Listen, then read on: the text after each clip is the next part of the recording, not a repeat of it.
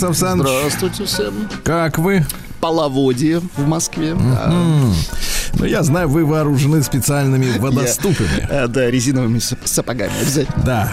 Давайте-ка мы, товарищи, э, к текущей обстановочке приблизимся немножко, потому что выходные, как всегда, дарят нам много интересного, да, Владислав Александрович?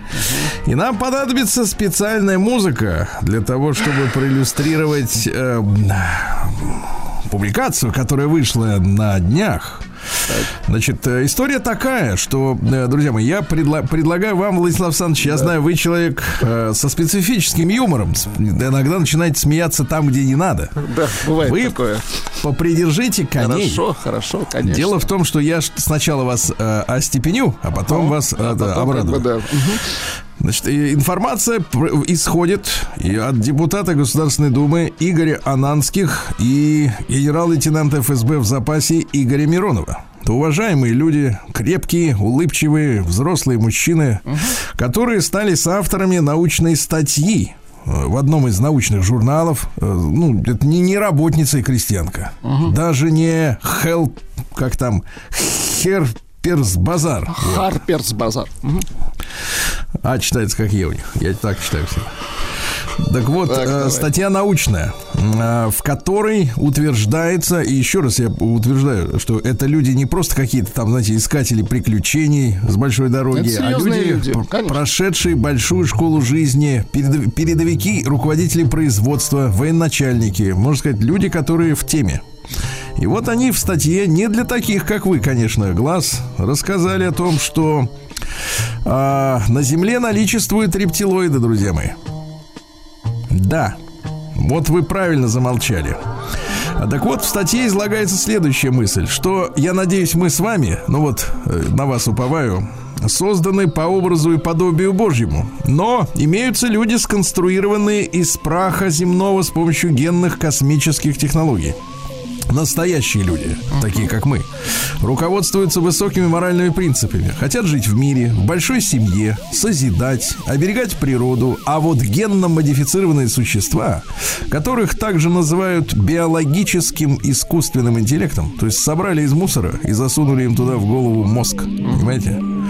А они, соответственно, уповают на войны, террор, революции, публичные дома посещают. посещают. Отвратительно. Педофилы они, Еще хуже. Людоеды, наркоманы, от себя добавлю проклятущие. В статье приводится ссылка на работу офицера разведки США Джона Калимана. Это известный материал, действительно, который рассказывает, э, будучи официальным разведчиком, о структурах власти в своей книге «Комитет 300. Тайны мирового правительства». Структуры этого комитета ведут борьбу за передачу власти на планете Земля представителям рептилоидной космической цивилизации. А для этого им необходимо уничтожить русское население России. США и коллективный Запад объявили программу уничтожения именно этого населения. Действует программа уничтожения самого непокорного народа на Земле. Значит, ну на этом э, выдержки из научной работы заканчиваются. Но что хочу сказать от себя, Владислав Александрович. Тут ведь какая история. Действительно, у нас, э, понимаете, и тут же начнутся комментарии, что, мол, это конспирология, уфология, дециметрология, я бы так сказал. Ничего по- подобного будут вам писать, да? да, да. да-да-да, дециметрология, это, это поскольку у нас есть несколько дециметровых каналов, когда-то у нас каналы передавались по э, волнами через антенну, а сейчас уж все идет в цифру, да, А, да, которые, ну, собственно говоря, собаку съели и все рекламные бюджеты на том, что они рассказывали и про рептилоидов, и про пришельцев, и так далее, и тому подобное. Но тут, кстати, возникает небольшой вопрос, Владислав Александрович. Ну-ка. А ведь вот шельмование этой темы, да, превращение ее в такой, в э, постоянный анекдот непрекращающийся. Хи-хи-ха-ха, да-да-да. Да, это же ведь требует бюджетов, чтобы мы с вами причастны к радиопрограммам, а есть телевизионные программы. Я тоже несколько раз трудился на телевизионных каналах, и я вам скажу так, чтобы сделать одну приличную передачу, Так, нужен коллектив примерно порядка там из 40 человек. бездельников. Если, Мгм. если передача совсем большая, то там 80-100 специалистов. Им всем нужно платить зарплату, нужно платить аренду за студии и так далее и тому подобное. Искать материалы, искать профессионалов. Все это стоит денег. Возникает вопрос, а откуда столько денег на шельмование вопросов рептилоидов, пришельцев, НЛО и прочее, прочее? Понимаете, да, это затратная история. Ну, конечно. И э, вот ведь какая история. Я не буду вас ни к чему склонять, я и сам до конца ни в чем не уверен. Но ведь два налицо факта, да? Во-первых, ну, действительно, есть люди, которые, например, в жизни э, руководствуются тем, что они, например, они не могут э, украсть, не могут убить. То есть есть Не люди могут- приличные, грубо Нет, но говоря. они просто физически не способны ради... Они даже целей таких не ставят в себе в жизни, ради которых можно вот та- так поступить с другими людьми, людьми да? А, им не позволяет некая вещь, это не воспитание даже, это что-то глуб- глубже сидит внутри человека, правда? А есть люди, которые, в принципе, не обладая никакими талантами другими, кроме как придумать жульническую схему, только так и живут, правильно? И это Которым разные До люди. лампочки, да? И это разные люди. Те, которые так живут, они никогда не исправятся. А те, которые не умеют воровать и убивать, никогда этим не, этому не научатся. Они биологически разные. Это первый факт. А во-вторых, конечно, можно смеяться там над планом Далиса и прочими бумажками, э, которые э, курси- курируют, курсируют, так сказать, и в сам издате в свое время, и в интернете, начиная с 90-х годов, и в печати. Но проблема-то вот в чем, товарищи. Можно смеяться сколько угодно над этими конспирологическими бумажками, но результаты-то, которые там описаны в, в качестве планов, они же реальны. Понимаете, какая история? Так что я бы, Владислав Александрович, с уважаемых людей, э, депутата и генерал-лейтенанта ФСБ в запасе, а бывших генерал-лейтенантов, как вы понимаете, не бывает. Вы слышите? Я слышите, бы передача эти слова- Передача началась. Давайте так. Погодите, погодите. Погодите, это моя шифровка, не выдавайте, это я передавал. Да Не надо.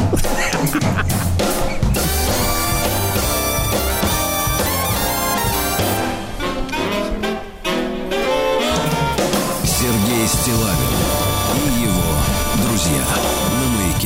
Да. Ну что же, э, дорогие товарищи, э, у нас ведь э, мне чем нравится наша программа, знаете, так бывает, когда вот самому еще и нравится. А, Нравится тем, что мы находимся с вами в контакте, в диалоге, да, и, соответственно, вы слушаете, мы смеемся, вы реагируете, мы читаем. Происходит такой, завязывается этакий э, циклон Ваня из публикаций, да, разных. И помните, был у нас э, э, на прошлой или на прозапрошлой неделе э, такой э, вопрос от нашего слушателя Артема, который э, сначала сказал, что ему не хочется ездить в нашем метро и гулять по нашим паркам, помните? Очень не хочется. А потом он через полчаса что-то ему полегчало и написал о том, что у него проблемы в семейной жизни. Снова зачем-то сошелся с супругой. А, Та его, значит, спрашивала, как ты хочешь развиваться, помните? И он ей начал плести, что он будет строить кораблики и читать книги, хотя речь шла о том, что он хочет, должен больше зарабатывать. И, наконец, он был ошарашен вопросом от жены беглой, для чего тебе нужны отношения? Помните? И он затупился. Да-да-да, он на этом срезал, Затупился. Так срезался. Да. Так вот, женщина откликнулась на этот вопрос и сейчас постарается объяснить Артему, зачем ему, Артему, нужны его отношения. Вот-вот. Приемная нос. Народный омбудсмен Сергунец. Вы, Владислав Александрович, кстати, аккуратнее нажимайте эту кнопку. Действительно ли наши? Надо ответить на этот Надо вопрос всех себе проверить, четко. точно не рептилоиды. Итак, пишет нам Ирина, наша замечательная слушательница, не первый раз, кстати. Здравствуйте, Сергей Валерьевич, Владислав Александрович. В утреннем эфире прозвучал вопрос от Артема, который задавала ему его жена. А для чего тебе нужны отношения? Знаешь, вот как вот так представляется, человек вот сидит, например, ест эту селедку. Да тут даже, понимаете, Спокойно. не то, что ест, а в кабинете сидит лампа в Не-не-не. лицо, и Нет, ему задают нет. этот вопрос. Нет, вот смотри, да, да, нет, лампа появляется автоматически, это уже в голове у него. А вы представьте себе, обычная кухонька наша. Ну, наша кухонька, ну сколько? Ну, квадратов 25, да, кухня. Метр на 25 метр. квадратов. Да, да, уютно. Ага, или метр на метр, у всех свои достатки, да. Сидишь такой, лущишь эту селедочку, да, Да, там лучок разложен, именно, картошка, конечно. маслица ароматная. Ох, как я люблю эту заразу, а, как Вроде я ее люблю. хорошо. Сколько там? Мгм. Ну, ты сидишь, кушаешь селедочку, да, и вдруг сверху вот это вот лицо нагибается и говорит, потому что они всегда выбирают выражение, так, время, которое не, не подходит для того, чтобы думать над этими вещами. Ты сосредоточен, ты в моменте, ты осознанно ешь селедку, Ты понимаете? Ты человек, и тут появляется рептилоид, да? да, нет, нет, чувствуешь, на задних зубах уже у тебя мясо вот это пошло, мясо, а ты картошечку так холодненькую, я люблю с холодненькой картошечкой селедочку, да, с маслицем, лучок вот этот крымский, очень люблю, или белый можно взять, да, так трещит на зубах, и вдруг сверху отпускается, значит, такой манипулятор в виде головы и говорит, для чего тебе нужны наши отношения? И ты, блин, просто вот, я не знаю. Хочется руки вытереть об, обо что-нибудь. И вы переадресовали, пишет Ирина, этот вопрос своим слушателям. С вашего позволения изложу свои воззрения. Воззрения, дорогие друзья, для тех, кто не читал классиков, это мысли. Признаться, поначалу подумала, что жена Артема хочет услышать подтверждение того, что каждый нас, из нас нуждается в любви, как средстве исцеления от одиночества. Но что несмотря на то, что мы, мужчины и женщины, такие разные, но все равно отчаянно хотим одного – любить и быть любимыми. И ради этого жертвуем, чтобы разделить жизнь с тем, кто от нас. Вода. Но Согласен, и она сама поняла это. И это очень хорошо. Вообще можно было стереть, Ирина, этот кусок. Ну тогда просто письма бы Но не нет. осталось, Сергей Валерьевич. Конечно. Но Так потом стирать вспомнила. чужой легко, а ты вот сам напиши. Но потом вспомнила, что жена Артема до этого уже спрашивала у него что-то там про развитие. Звоночек уже прозвенел. Сейчас это уже набат. Артем, теперь прямая речь по отношению к мужчине. На самом деле, ваша жена хочет услышать от вас примерно следующее. Итак, товарищи, запоминаем. Некоторые записывают на салфетках, чтобы потом сжечь. Я родился на этот свет, чтобы каждый день, каждую секунду, записывайте, делать тебя счастливой женщиной. Хорошо. Очень хорошо. Что хорошо, вспомни себя. Что, где? В школе вспомнить себе. Не забывай, чтобы другие тебя не теряли, постарайся себя не терять. Хорошо. Значит, дальше. Что для этого нужно? Купить диван, чемодан, саквояж, картину, корзину, картонку и маленькую. Ну, это понятно. А вот что мне не нравится вот в написании писем, э, постоянно цитатки вставляют туда. Ну ладно, это не проблема. Плюс, вот тут уже откровенно, шубу, иномарку, коттедж и берег заграничный два раза в год. Ваша жена, Артем, скорее явно всего, явно не Тургеневская барышня. Это какие такие Тургеневские барышни? Таких сейчас нет, Сергей Валерьевич. Они были Нет, э, это- в позапрошлом это веке. понятно. Мгм. Это понятно, что нет, но какие они, хочется понять. Она не будет, а, нет и не надо, понимаешь? Она не будет бледнеть и гаснуть от любви.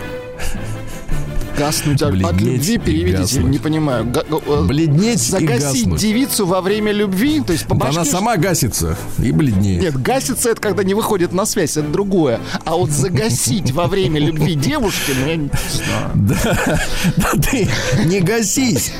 Да, как, как, говорят, Так, как писали ладно, в хорошо. словаре воровского жаргон. жаргон. Скорее вы превратитесь в того старика, который все бегал и бегал к синему морю. Оно вам надо. Поэтому, Артем, пока барыня не закричала «Разбойники», это еще, видимо, цитата. «Разбойники, воры, уроды, собака не той породы». Вот оттуда же про собачонку. То есть на одном произведении идет паразитирование цитатами. Пока не поздно. Бегите, Артем, бегите. Спасибо за внимание, Ирина из Воронежа. Вот такое письмо, понимаете, какая история? И ведь э, проблема заключается в следующем, друзья мои. Каждый раз, когда мы наталкиваемся на такой вот айсберг, проблема в следующем, Так. что э, мы, к сожалению, разговариваем на разных языках. И мы, мы, они хотят, они задают нам вопросы, вроде по-русски.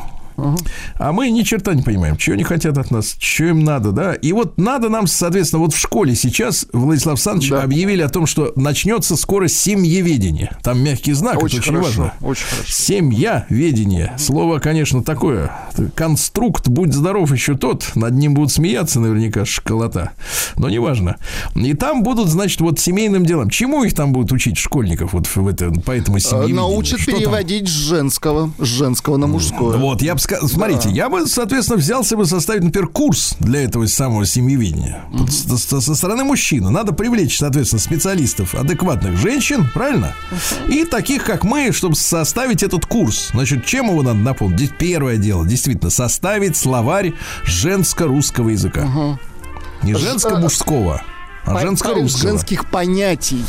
Давай, так сказать, слова, чтобы да. была такая маленькая книжечка, знаешь, вот размером с записную, такой, размером да. с, с А, не, телефон. Разговорник, вот, да. Да, или в электронном виде приложения, да. Абсолютно. Например, ты хочешь поговорить с мужем, напиши, что ты хочешь ему сказать, а потом а, а внизу вылезает, как вот в переводчике, что надо сказать, когда ты это хочешь ему сказать, понимаете, да? Вот когда она И пишет наоборот. «загасил во время любви», что она имеет в виду? В каком Загасил смысле и загасил? побледнел. Насмерть Да. загасил, не совсем. Наши, наши, да. Да. Так вот, и, значит, соответственно, и с- с- следующее, значит, мужчинам надо тоже четко написать, что как у, у женщин устроен, например, цикл, правильно? Конечно. То есть, как происходит смена настроения, на какой день ждать улучшения, как, что не надо делать в эти, в эти дни, правильно, чтобы есть, не обострять обстановку. Сергей Сергеевич, как бы познакомить э, людей и рептилоидов. Друг с Как- другом. как бы Вообще, да- как- познакомить- да. Да, да, да, смотрю, вот проникло. Это хорошо, что мои Ну, слова конечно, до, до это же печенок. важно. Да, познакомить людей и рептилоидов и найти общий язык. Да. Согласен.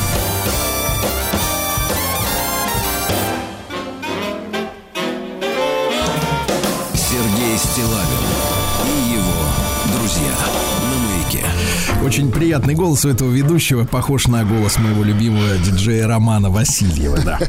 Здравствуйте еще раз, Владислав Александрович. Да, но сегодня у нас э, отлично.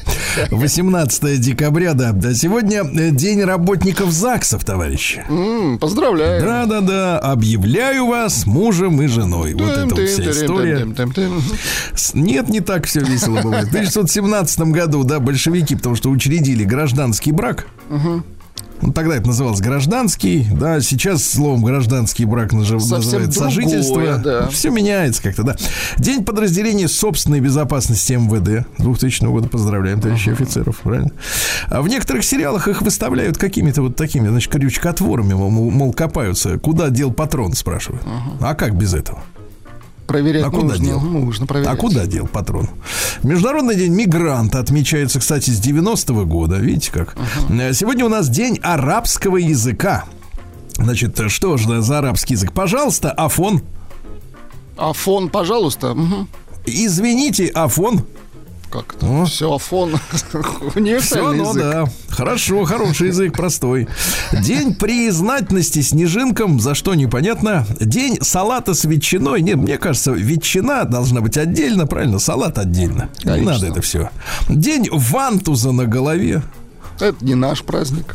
Да. Это рептилоидов день, праздник. да. день ответа на телефонный звонок, как дядюшка Эльф. Э, Я запарился искать, честно говоря, что это такое, как надо говорить. Я вот запись прислал, Владислав Александрович. Вот включите, пожалуйста, как надо да. отвечать, какой интонацией, как будто вы эльф. Давайте. I'm I'm here with my dad, and we never met, and he wants me to sing him a song.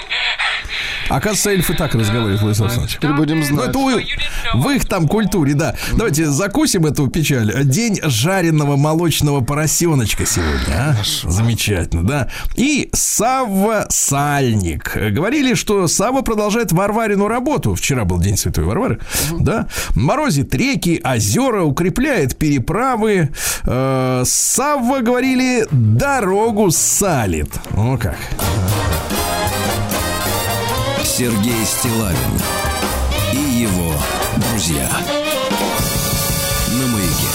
А В 1718 году родилась Анна Леопольдовна. Ну, принято эту женщину, в принципе, чехвостить.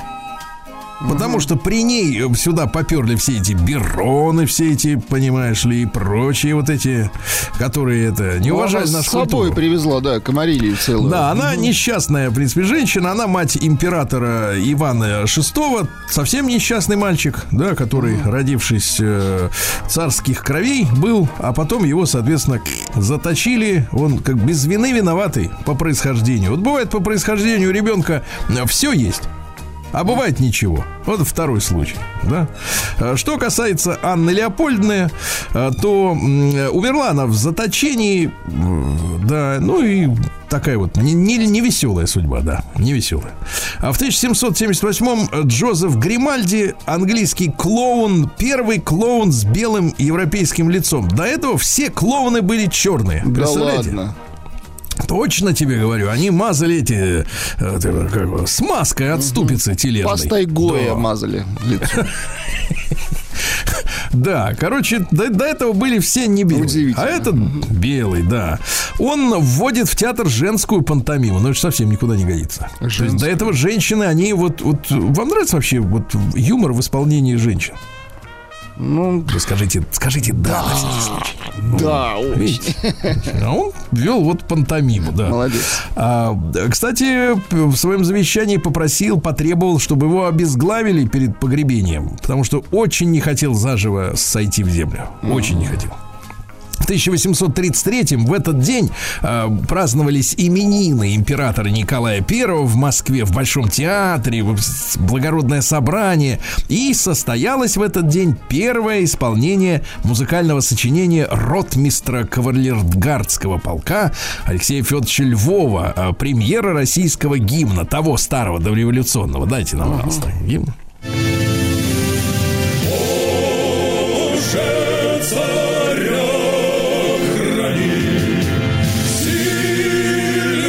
барабан это электронный. Минуточку.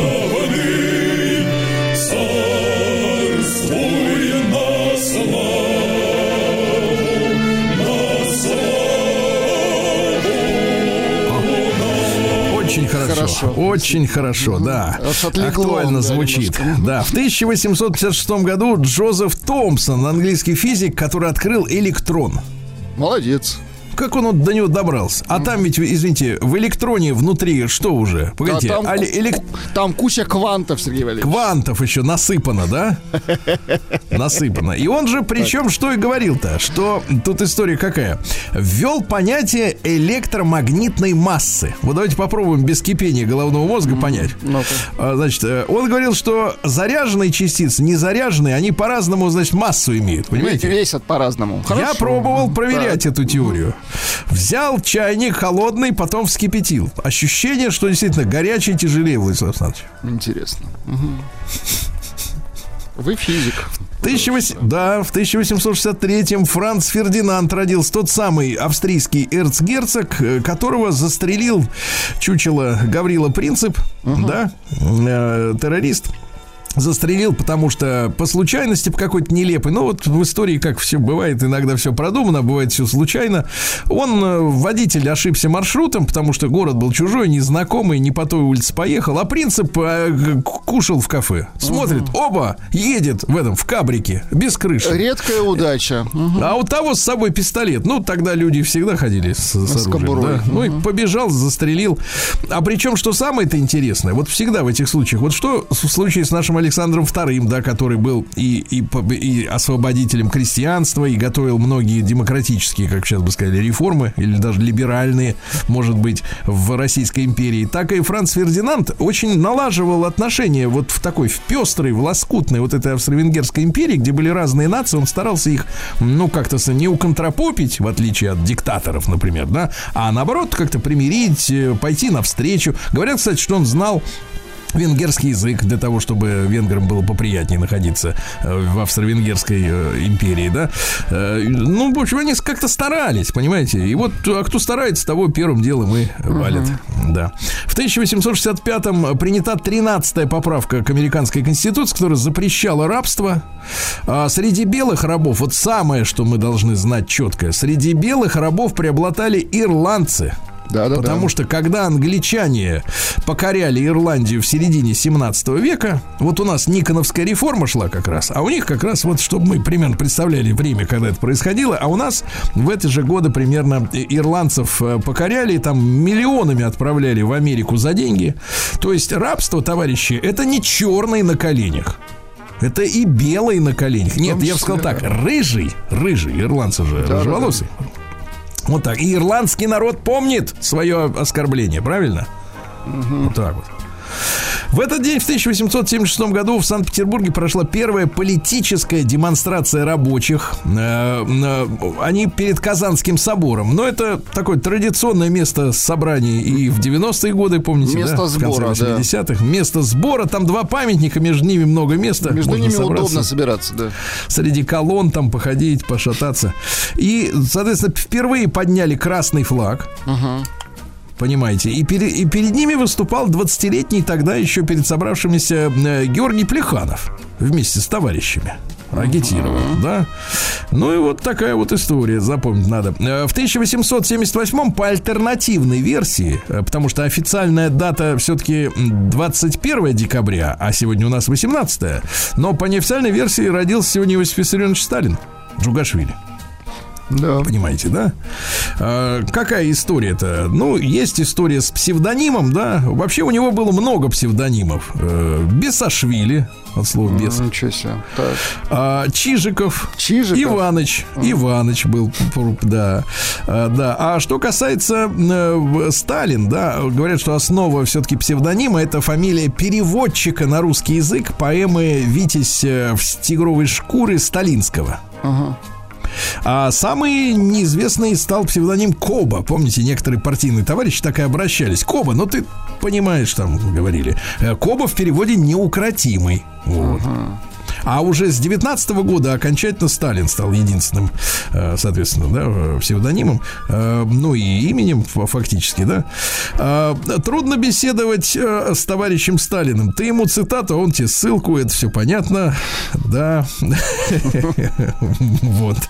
Да, в 1879 году родился Пауль Клее, швейцарский живописец-экспрессионист, гений абстрактного рисунка. Но его, естественно, за дегенеративное искусство в свое время, в 30-е годы попросили да, выйти из, из музея, да. А, а в 1888 Марк Константинович Азадовский родился фольклорист, литературовед, этнограф. А, ну что он, по, до, вое- до войны Первой мировой по, по поручению отдела русского языка и словесности Академии наук э, пошел в экспедицию по Восточной Сибири, по Амуру, исследовал народы, э, легенды, а вот после войны в 49 году был обвинен в космополитизме, вы представляете? Да, уволили его из Ленинградского университета, где он заведовал кафедрой фольклора. Из Пушкинского дома уволили, да. А вот несмотря на то, что ему перестали платить, все равно занимался наукой. Представляете? Ну, Какой человек. Мгм. Вот видите, оказывается, можно не платить. Сергей Стилавин и его друзья. На маяке. Друзья мои, в 1890 году в этот день родился Эдвин Армстронг. Это американский радиоизобретатель, который придумал к 1933 году, то есть вот 90 лет назад, систему вещания в FM-диапазоне, чтобы было стерео. Молодец. Понимаете? Умница. Да, да. Он еще в 20-х годах стал миллионером, и все деньги он вкладывал не в яхты, виллы, тачки, да, а в то, чтобы построить, э, реализовать свою мечту. В 39-м он на свои деньги построил первую FM-радиостанцию. Правда, она как бы передает, а принимать-то на чем. И, кстати говоря, у американцев достаточно долго, чуть ли не, по-моему, до, там, до 90-х годов вот это стереовещание, оно было, ну, скажем так, редкостью, скажем так стерео, да, то есть они вот монофоничный сигнал. Ну, просто FM, конечно, больше, лучшее качество в любом случае дает, да. А в 1892 году премьера балета Чайковского «Щелкунчик» произошла в этот день. Есть у нас такой Есть, балет? «Вальс цветов». Ну, дачка.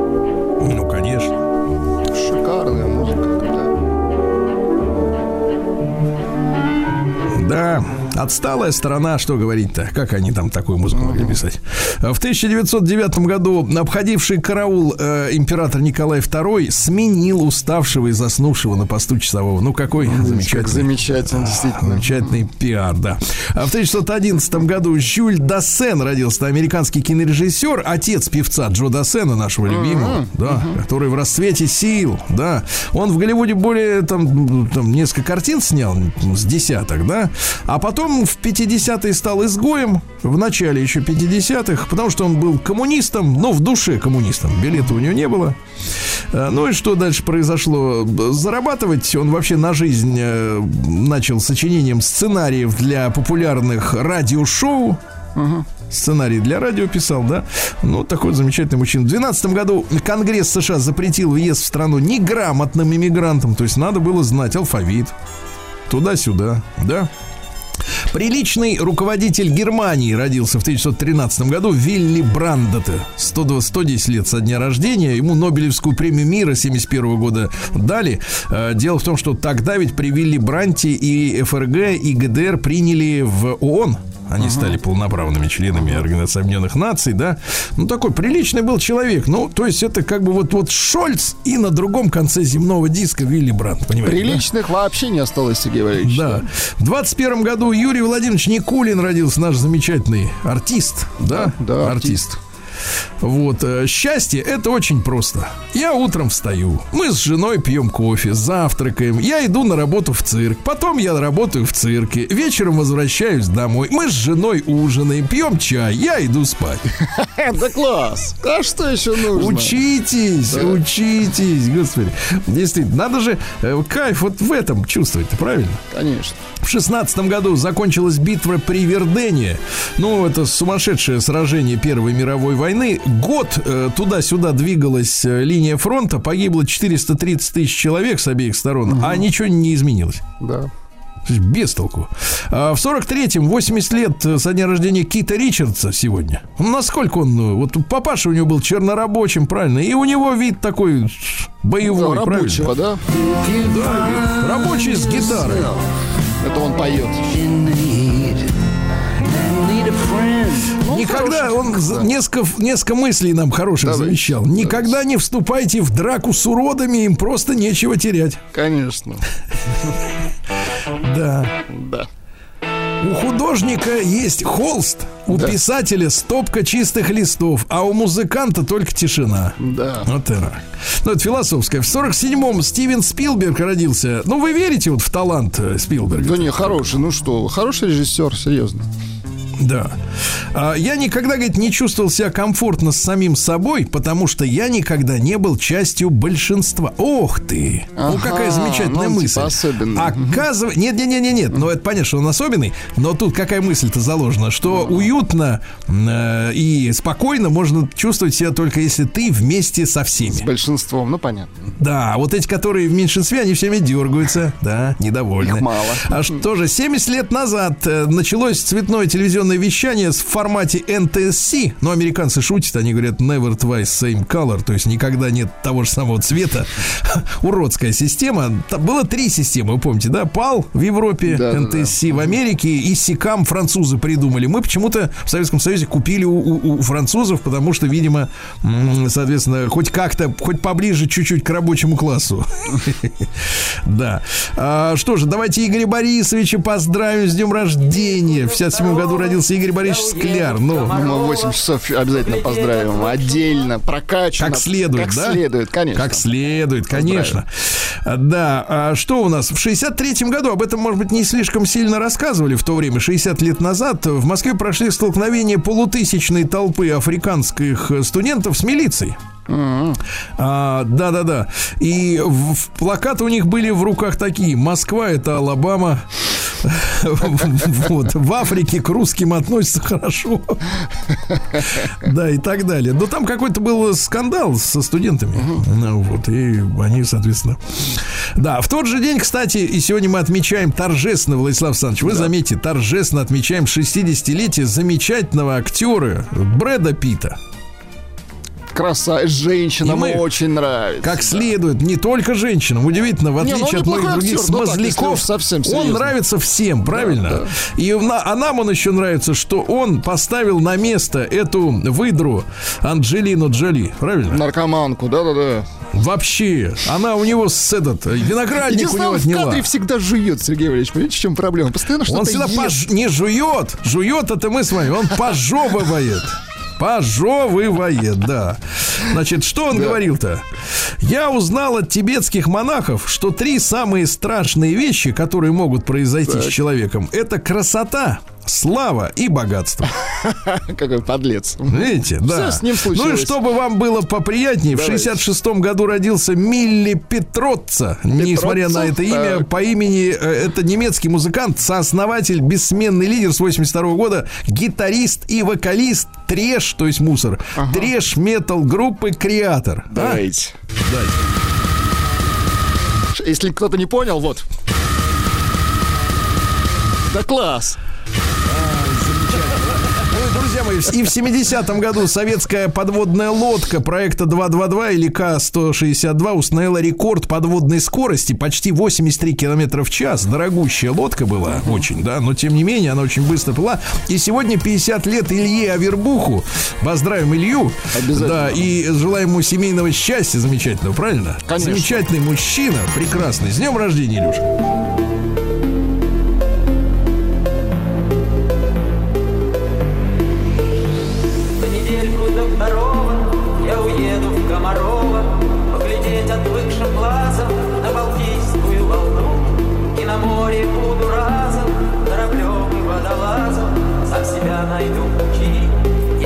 razem z nami.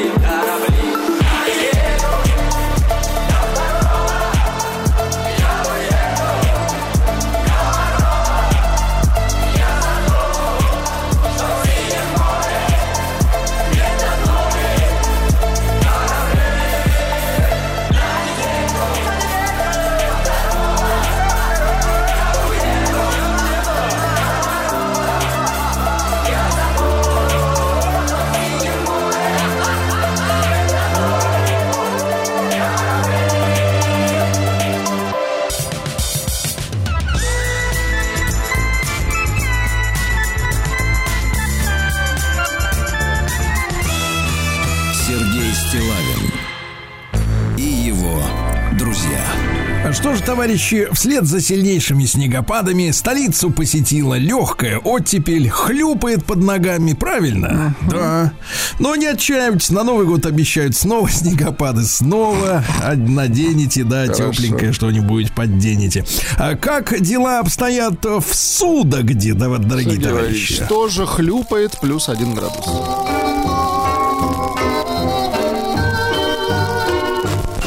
Песней своей помогать вам в работе, дорогие мои.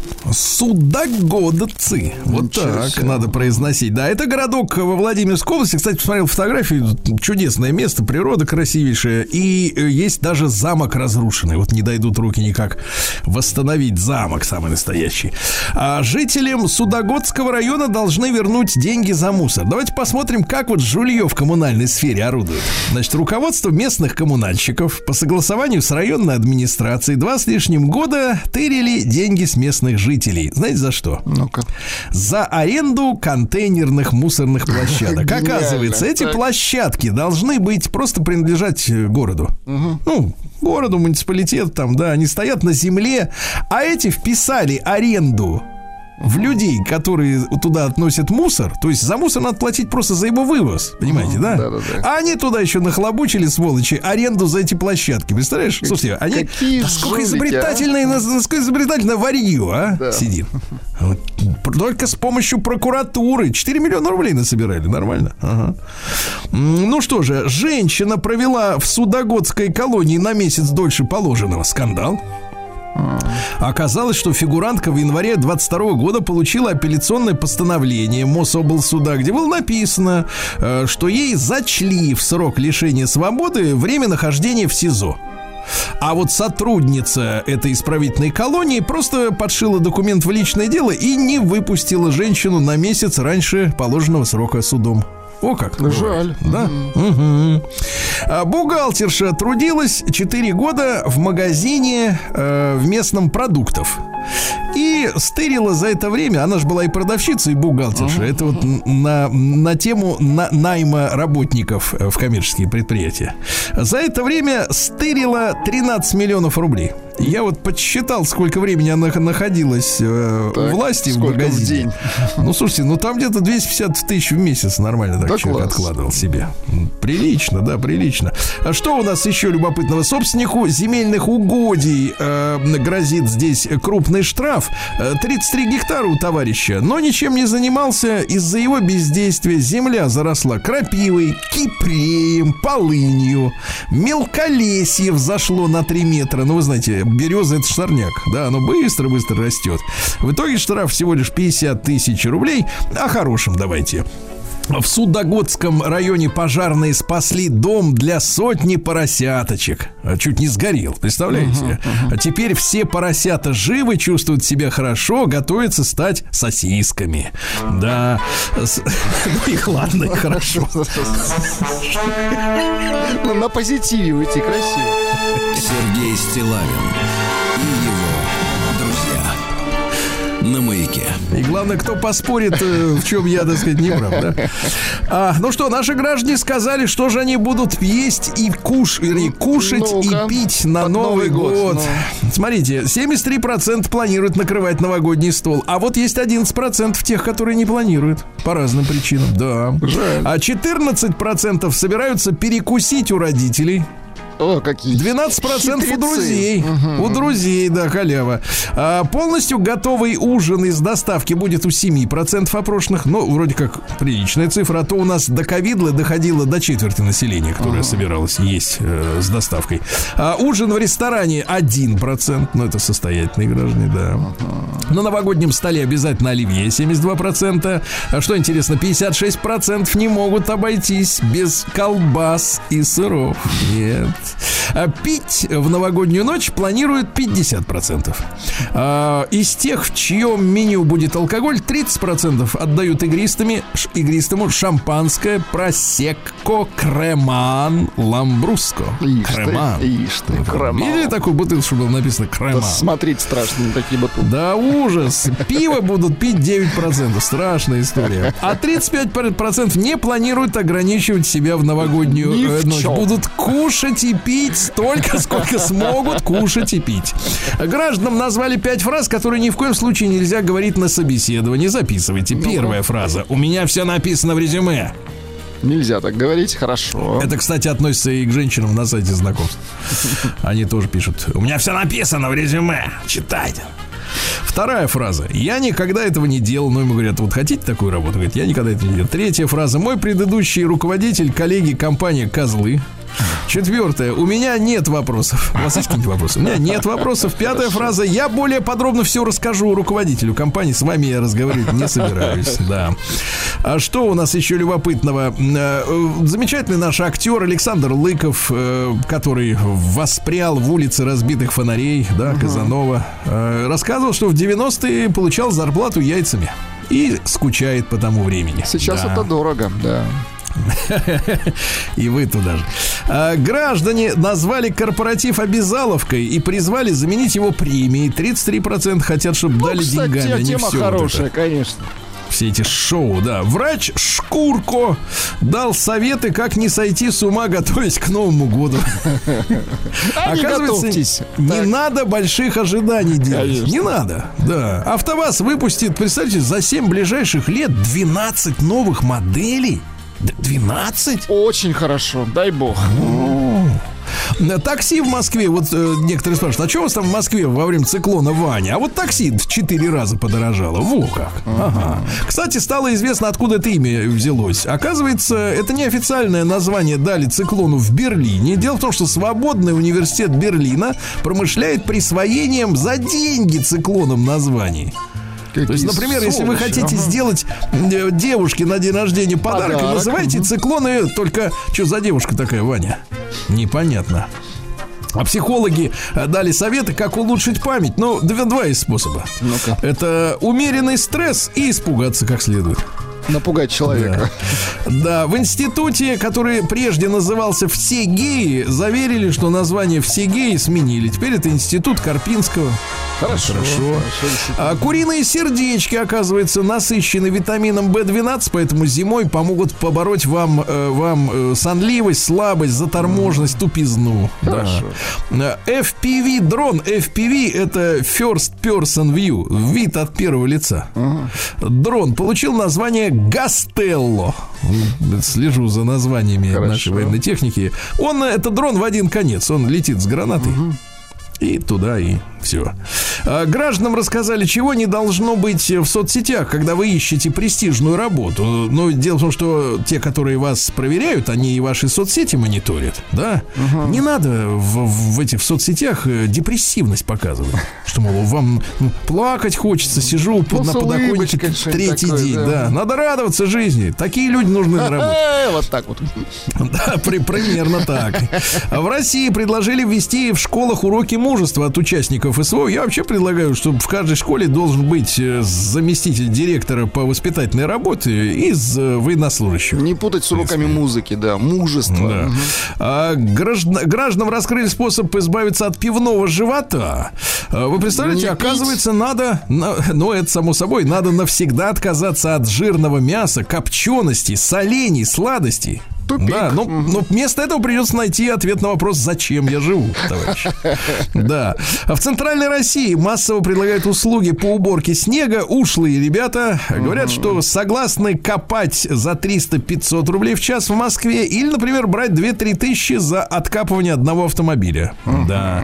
А Хирург Умнов призвал россиян, если уж пить водку, то закусывать борщом, яйцами, рисом. Хорошо. Понимаете, да. Российские Деды Морозы, кстати, в отличие от Снегурочек, стали больше зарабатывать. Э, Смотрите, какая интересная история. Средняя зарплата Деда Мороза. Так. Я вот думаю, зачем они ходят в этих, э, во всех? Зачем им это 70 тысяч, чувак. Да ладно, ничего. себе.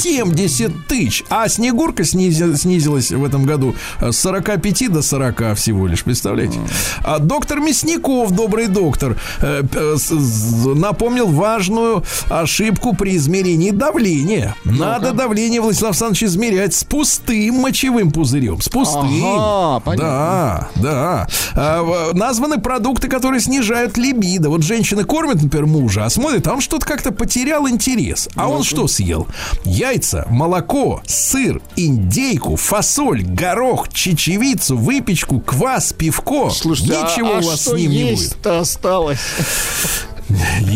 Голодным должен быть мужчина, голодным, потом уже есть, да. Ну и доктор заявил о пользе Так. кофеина. Оказывается, кофе, настоящий кофе с кофеином, повышает спортивную выносливость на 31%. Будь Очень здоров. хорошо. Вот так.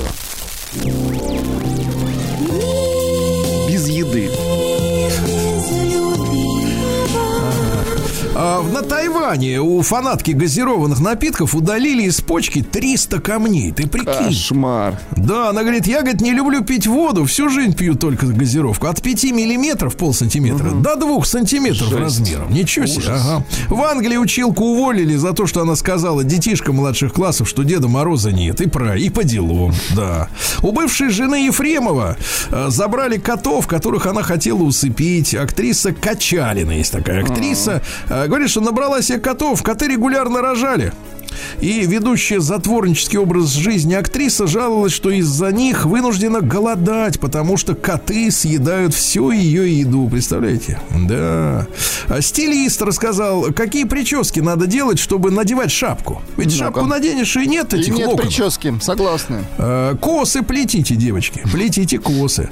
А в прокладках и тампонах ваших нашли разрушающие гормоны вещества. Представляете, оказывается? То есть вещества, из которых сделаны все эти штуки, они, так сказать, входят в соприкосновение с организмом, вкидывают свои гормоны, и поэтому смотришь, человек как-то в лице поменялся. А у него помутнел. прокладка просто, да? Прохудилась. Да-да-да-да. Да-да. Дальше. Опасно. Э, Да, конечно, опасно. С такими поживи, да. Э, В Индии девушка добилась ареста жениха за попытку жениться на другой. А, Ну, вот это демократия. Смотрите, а как дальше было ну. дело? Э, Совет старейшин всех позвал, говорит, давайте разрулим, чтобы всем было хорошо. И как сделали хорошо? Невеста согласилась выйти замуж за младшего брата беглого жениха. То есть вот мальчика просто припахали ни за что, да? А жених пообещал, что скоро женится на следующий. После этого всех отпустили, да? Значит, стилист назвал самые удачные сочетания цветов в одежде. Знаете, какой? Ну-ка. Ни за что не догадайте. Значит, коричневый и белый, оказывается, самый Коричневый классный. белый, ничего себе. Да. Ну и для тех, кто стареет, для, Владислав Давайте, для нас для с нас. вами такой Давайте. совет певицы Пинк. Певица Пинк призналась, что возраст принес ей силу.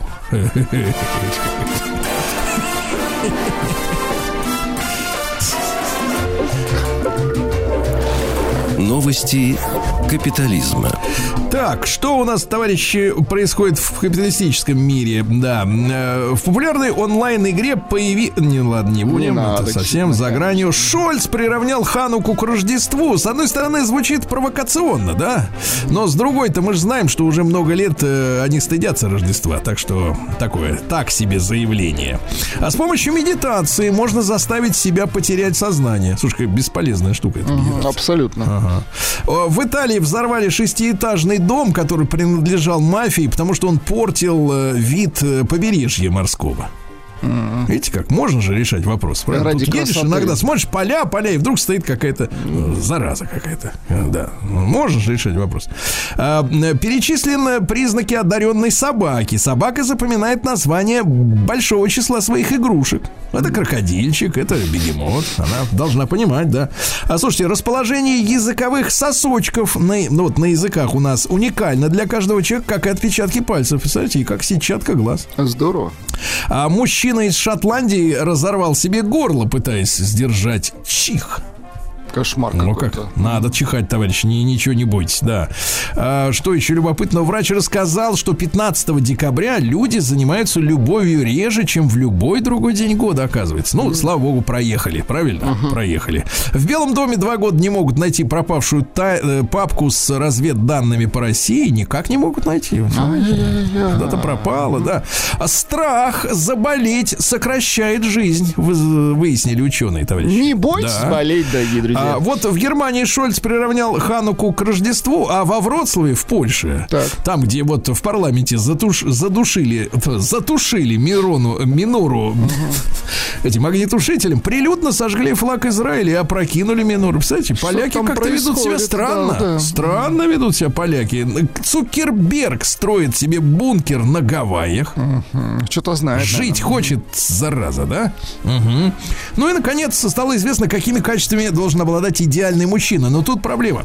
Дело в том, что выяснилось, что до 28 лет женщины ищут мужчину, который хочет семейных ценностей. А после 28 не хочет. Но проблема в том, что женщина занимается карьерой до 30 лет. И таким образом э, в Германии, это германское исследование, создать семью женщине не судьба. Не судьба.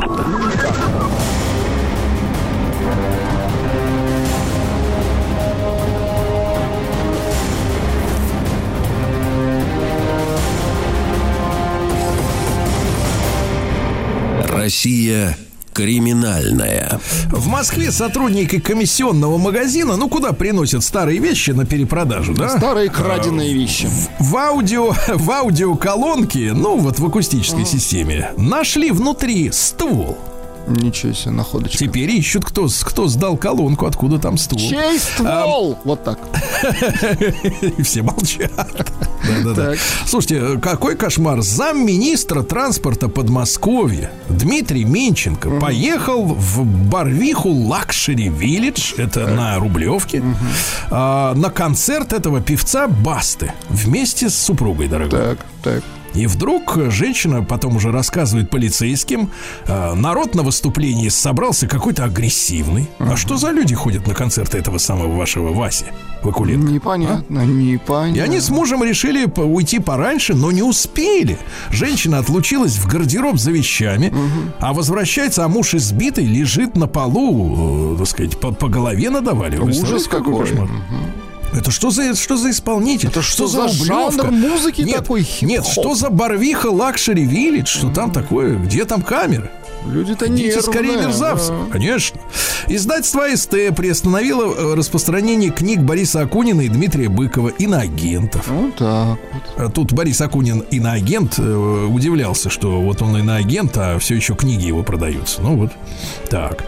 А, Волгоградец, чьи козлы вытоптали цветы на участке соседа, заплатит 600 тысяч рублей на Погодите, минуточку, а как ребята. козлы, как козлы будут платить? Козлы зашли. Видимо, они пойдут на мясо и этим расплатятся, и на шерсть, да. Козлы зашли на земельный участок мужчины, который занимается садоводством. Он разводит цветочки, декоративные деревья. После визита соседского скота, козлы это скот, он обнаружил, что плодовые и декоративные деревья, саженцы цветов, винограда повреждены или сожраны. Кроме того, козел порвал полог его беседки любимой 603 тысячи 122 рубля и 52 копейки на минуточку и полностью удовлетворили иск. И, наконец, Владислав Александрович, это важно. Пенсионерки из подмосковного Одинцова выз- наз- вызвали полицию, приняв э, электриков ЖЭКа за украинских диверсантов. Выступал Владимир Владимирович по телевизору. В это время пришли э, электрики и вырубили свет во всем подъезде. Бабули вышли, э, догнали электрика, говорят, у нас с нами разговаривает президент. Те говорят, нам плевать, мы делаем свою работу. В итоге приехала полиция, идет проверка. Представляешь? Ну, какие- Президенту электричество Ну, отрубили. какие Это, это козлы, точно а? диверсия. Точно козлы.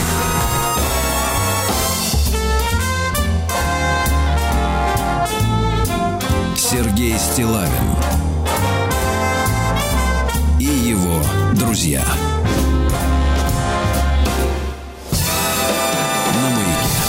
Друзья мои, сегодня ведь э, большой праздник мы с вами отмечаем, Владислав Александрович. Э, Да, сегодня ведь день работников ЗАГСов. Поздравляем ЗАГСов. Да, да, да, да, да. У вас сколько ходок-то? Так, за плечи. Ну, Один бывали, да? А, бывали, да, бывали, хорошо. Да, кто не бывал, да. А то та же самая история. И э, один-один, да. И, соответственно, э, вы знаете, всегда там как бы вот это вот женщины там работают, как правило, да. Интересно, кстати, было ли у кого-нибудь э, из наших слушателей заключение брака, где бы вот эти слова торжественные, там, хочешь ли ты там или, ну, хотя нет, там не спрашивают, хочешь. Там готовы ли вы, по-моему, хочешь уже не да. Расписывайся, да и все. А, Да, давай, времени нету. А, Вот. а, Бывает ли мужчина среди вот этих работников? Интересно. Вдруг такой ЗАГС существует? Сейчас, конечно, работникам ЗАГСа стало э, э, трудиться сложнее, потому что вот устроили теперь эти выездные бракосочетания, да? Так вот, я представляю, сидишь спокойно в своем офисе, к тебе приходят вот эти пары, они трепещут, ты командуешь парадом, хорошо, а тут надо куда-то ехать, да, в какие-то музеи, там, в парке, где они хотят сочетаться браком, эти люди, да, фантазеры. Но, тем не менее, давайте мы сегодня все-таки нашу тему продолжим и в честь этого замечательного праздника, ведь в ЗАГС приходят когда? Нет, никогда уже некуда бежать. Никогда в розыске, ответ. да? Другой. Да, в ЗАГС приходят, когда они оба, ну, в принципе, и мужчина, и женщина, должны ответить себе на вопрос, э, э, зачем им нужна семья, правильно? Они должны ответить на этот вопрос. Ну, я, я просто не представляю, так шел по улице, вдруг раз в ЗАГС заскочил, как в магазин, как, в, не знаю, в, пивно, э, в пивное, не то, э, значит, только в аптеку, да. А тут в ЗАГС. Давайте разберемся. Может быть, есть какие-то новые научные данные. Конечно же, с нами сегодня Александр Борисович Синельников, профессор кафедры социологии, семьи и демографии социологического факультета Московского государственного университета, доктор социологических наук. Александр Борисович, очень рад нашей новой встрече. Доброе утро. Да. Доброе утро. Да. Александр Борисович, ну вот если брать вот мужчин и женщин, да, что они вот вам, как социологу, отвечают на вопрос, зачем им нужна современная 21 века, 20-х годов семья? Ну, вы говорили, что в ЗАГСе спрашивают, зачем нужна семья. В ЗАГСе об этом не спрашивают. В ЗАГСе спрашивают, согласны ли вы вступить в брак. Кстати, иногда бывают работники ЗАГСа и мужчины. Я таких видел. Вот, значит. Но другое дело, что этот вопрос люди задают сами себе, прежде чем прийти в ЗАГС и Да. оформить свои отношения. А надо ли им это? А, так вот, а, этот вопрос очень непростой, ведь э, в наше время, ну чего греха таить, в общем, создание семьи, а если говорить конкретнее, создание супружеской пары, с чего семья начинается, вот, э, это процесс не одномоментный, э, ну, далеко не всегда одномоментный, как это обычно было в прошлом, а люди вступают в брак постепенно. То есть э, сперва э, знакомятся, потом встречаются, потом устанавливаются отношения, которые принято называть близкими, а потом начинают жить э, вместе под одной крышей и называют свои отношения гражданским браком, хотя до гражданского брака дело дойдет только тогда, когда они дойдут до отдела записи актов гражданского состояния. Так полностью называется ЗАГС. На самом деле ЗАГС это э, сокращенное название. Вот. а, И, в общем-то, довольно долго люди принимают решение, вот создавать семью или нет.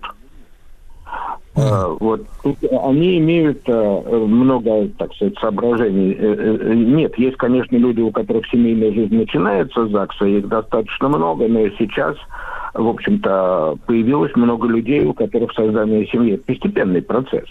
И вот когда они в этом процессе вот решают э, узаконивать ли свои отношения или создавать фактическую семью без узаконивания этих отношений, то соображения тут, конечно, разные и у мужчин, и у, и у женщин.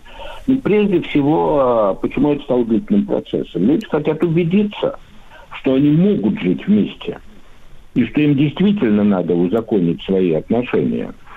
А, И тут э, я должен сказать, что очень многие, в общем-то, ну или не думают об этом, или не хотят думать, а что ведь сколько вместе не проживешь, это не дает, э, даже и в хороших отношениях, в общем, это не дает гарантии от того, что будет потом.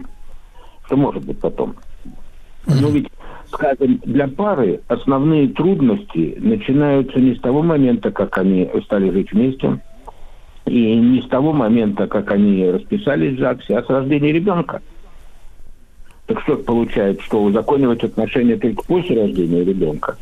Ну, это как довольно нелепо, хотя некоторые так поступают. А, э, на самом деле, многие пары, вот прожив э, вместе какое-то время, так сказать, стимулом к узакониванию отношений является беременность. Причем, если вот э, в советское время такие браки социологи называют стимулированными. Но это тоже разные ситуации. Это тоже разные ситуации, потому что раньше больше был распространен сценарий, когда у пары близкие отношения были, а совместного проживания не было.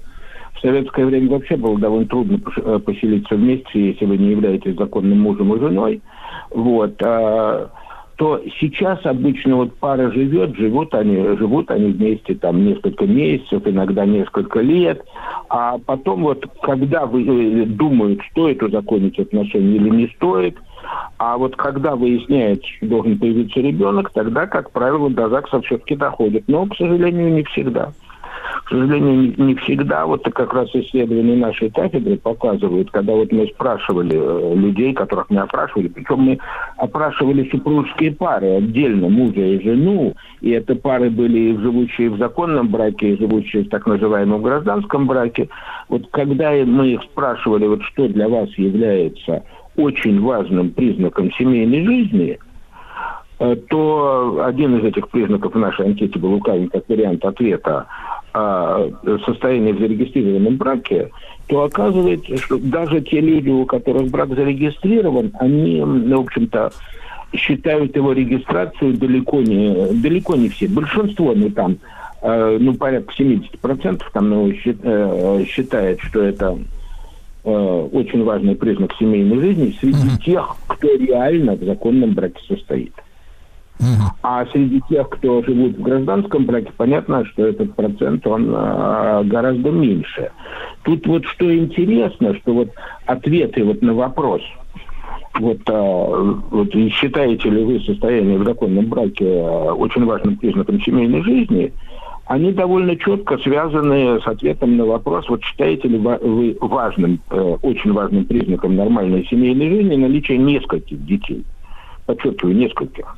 Так вот, те, для кого э, очень важен, э, значит, для кого очень важно состоять в законном браке, вот, э, э, значит, как признак семейной жизни, для них, э, для трех четвертей из них, для 73%, вот, очень, другим очень важным признаком является наличие нескольких детей. Ага. А Александр вот, Борисович, э, а можно, можно сразу же уточняющий вопрос. А насколько много э, сейчас у нас пар, ну или вообще людей, для которых важно иметь несколько детей и, соответственно, состоять в, в законном браке?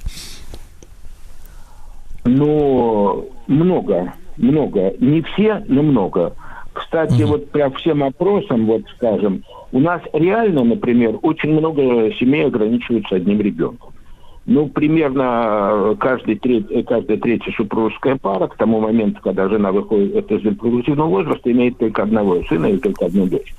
Вот, значит, но если судить по опросам, вот, когда спрашивают, сколько детей вы хотели бы иметь, э, то э, э, не очень-то много людей, которые считают, что они хотят иметь только одного ребенка. Они э, хотят иметь больше, но считают, э, что им что-то мешает и называют причиной. Александр Борисович, правильно ли я тогда понимаю, что если мы говорим об ответе на вопрос, зачем современным мужчинам и женщинам официальная семья, то центром этой официальной семьи являются дети, причем не один, а несколько. Так, правильно это так можно нам сформулировать? Ну, вообще-то да, потому что когда вот создают, все-таки, понимаете, эти вот пары, живущие в так называемом гражданском браке, они имеют детей гораздо реже. И если имеют, то, как правило, одного ребенка. Вот, а, значит, более того, вот э, если у нас среди пар, которые живут э, в законном браке, ну, примерно у 20% этот брак является повторным. То есть среди мужчин он у 20% примерно повторным, и среди женщин примерно так же, что среди пар, которые живут в гражданском браке, э, повторных половина, около 50%. Мгм. Там Понимаю, э, да. очень многие, значит, вообще после первого неудачного брака хотят э, любые дальнейшие отношения категорически отказываются регистрировать. Это тоже очень грустно на самом деле. Да, Вот. э, но Да, Александр Борисович, другой Александр Борисович, огромное да, спасибо. Александр Борисович Синельников, профессор кафедры социологии семьи и демографии социологического факультета МГУ, доктор социологических наук, как, а, как обычно, Александр Борисович, огромное спасибо. Значит, что мы получаем с точки зрения социологии, друзья мои, какую картинку? М, э, Люди э, в современной нашей России э, намерены и хотят вступать в официальный брак, зарегистрированный, когда им хочется семью с большим количеством детей. А вот все-таки как отвечают мужчины и женщины отдельно с точки зрения психологии, зачем им семья? Давайте после сразу короткой рекламы разберемся. Сергей Стилавин и его друзья. На маяке. Дорогие товарищи, сегодня отмечается День работников органов ЗАГСа. Бывали, видели, спасибо. И сегодня мы выясняем, ну а зачем современным мужчинам и женщинам семья? С точки зрения социологии, интересный ответ, да, но это ответ постфактум, по факту, что есть э, люди создают семью, когда хотят, э, официальную семью, когда хотят много детей. Да, вот главный ответ. Э, А вот им, если дети, получается, являются, ну, главной целью э, и, и, так сказать, причиной, почему эти двое вместе, да, то есть вот, вот это э, исходит такой вывод из социологического исследования. А вот если брать двух сегодняшних просто современных мужчину и женщину, им вообще есть у них какие-то причины, доводы для того, чтобы создать семью, если оставить за скобками именно желание стать многодетными родителями. Наталья Антипова-Коплауха, клинический психолог. Наталья, доброе утро, рад очень нашей новой беседе. Да. Доброе утро, Сергей. Да, Наталья, ну так вот вы, как психолог, как сегодня в современных реалиях, да, видите, э, давайте, если коротенько, на минут на 40, э, вот цели мужчины в браке и женщины? А, Сергей, ну, хочется, конечно, очень верить, что самое главное, для чего создается семья, и, ну, во всяком случае, точно на моменте вступления в брак, это а, для любви, для того, чтобы, да, это такая максимальная форма проявления близости, семья и брак. Но если смотреть на это все больше такой с психологической, не очень осознанной точки зрения, да, то семья все еще решает действительно очень разные задачи для мужчин и для женщин. А При этом, как правило, это не то, чтобы решение какой-то одной задачи, это скорее некая комбинация, а, которая которые часто решаются именно на не очень осознанном уровне, да, и в этом смысле очень часто это вот, как вы говорили, шел по улице раз и ЗАГС, а, потому что очень часто это дублирование сценария родителей, рода, системы, которая над нами, да, в которой мы все находимся. А, То есть я не знаю, почему так нужно, но так нужно. И часто, кстати, люди, ну, они, в общем, так и отвечают на вопрос. Ну, время пришло. Да, то есть это идея программы. Если сам человек вышел из семьи, а семья – это вообще-то наличие или мамы, или папы, да, хорошо, если они есть вместе, или даже постоянно а, заменяющего их человека да, то человек будет стремиться создать что-то похожее. Он будет стремиться воссоздать это в своей жизни просто потому, что это хорошо понятно. И понятно не только мне, но и другим людям. То есть это идея социальной предсказуемости. Да? Человека определенного возраста, определенного положения и степени серьезности ожидают, что у него будет брак и семья. Это помогает распознать своего, да, такого некого нормального члена общества, предсказуемого и с правильными ориентирами. Потому что если у него или у нее никогда не было семьи и брака, то вот что от них можно ожидать? Либо они никому не нужны, либо им никто не нужен. И то, и другое для общества не очень хорошо. А, Другой момент – это ну, то, что вот я называю совпасть травмами, да, вытекающие, в общем, из а, того, что я уже сказала. Одному играть в игру довольно сложно, да, где нужно несколько человек. А поскольку, опять же, все мы а, родом из детства, да, и мы когда-то играли в определенные игры с помощью а, родителей, ближайших людей, а теперь на этом месте муж, жена, дети, да, и там могут быть очень разные игры в управлении, в подчинении, в центр вселенного для другого, в игра в заслужить любовь, завоевать любовь, а, в расстаться бесконечно, да, когда люди женятся, разводятся, создают новые семьи, уходят из старых, как из родительского дома, откуда они не могут на самом деле психологически уйти даже в 50 лет. А, Другой момент – это может быть а, семья нужна для того, чтобы как-то преодолеть вот этот вот а, присутствующий в каждом человеке совершенно естественно а, страх одиночества. Да, это поиск гарантий а, того, что это одиночество с нами не случится. А, это идея про то, чтобы остаться нужным, да, чувствовать вот эту вот нужность, потому что даже ужасные отношения в, в рамках семьи, они могут а, довольно сильно снижать э, чувство напряжения а, у человека по сравнению с одиночеством. Да, и отсюда же вот эта идея этой устойчивости, что за мной есть что-то большее, чем я сам, и я сам являюсь частью чего-то большего, потому что если у меня есть семья, то мне как будто чуть больше гарантировано. Да, поэтому брак и создание семьи – это такая фантазия о стабильной паре, э, за которой за пределами ЗАГСа уже как будто бы ничего не страшно. Да, хотя статистика вот показывает, что это не всегда так. А, плюс, ну, тут э, тоже можно сказать, что это завуалированная форма заключения брачного договора на понятных условиях, да, о которых никто не говорит, но э, даже чтобы орел романтичности не сбить. Но при этом все про это знают, и это снижает очень сильное напряжение, особенно у женщин, которые могут как раз расслабиться и заниматься э, рождением детей, а не поиском заработка. И рождение детей, все-таки это действительно все еще, да, особенно в нашей Наталья, стране. скажите, пожалуйста, Да. вот вы говорите, что ну, женщина наконец может расслабиться, да, э, после э, посещения ЗАГСа, а мужчина, он после посещения ЗАГСа, с вашей точки зрения, расслабляется, наконец-то? А, Или, или тоже- наоборот, у него, так сказать, наоборот, э, курок оказывается взведенным в голове. А, ну, все, конечно, зависит, опять же, от опыта, индивидуаль- индивидуального опыта этого мужчины, да, что он от этого брака ожидает изначально. Вообще у него с- с- представление о том, что такое семья. Вот он, скажем так, повинность выполняет, потому что время пришло, или он действительно идет во что-то а, прекрасное и светлое. А, это очень индивидуальный опыт. Но а, можно, наверное, сказать, что вообще, по идее, современное общество, оно все больше индивидуализируется, да, и индивидуальное развитие предполагает избегание долгосрочных связей, потому что они могут быть препятствием для ну, скажем так, удовлетворения своих желаний. И часто мужчины действительно видят брак как некую такую вот, как что-то ограничивающее, да, А, потому что, ну, там какие-то обязательства повышенные, какие-то повышенные требования. Но а, для того, чтобы все-таки спокойно и расслабленно находиться а, в состоянии а, вот такого одиночества, для этого нужны безопасные условия, да, потому что именно стабильная и безопасная жизнь стала предпосылкой к тому, чтобы вот этот э, индивидуалистический вектор, он вообще появился.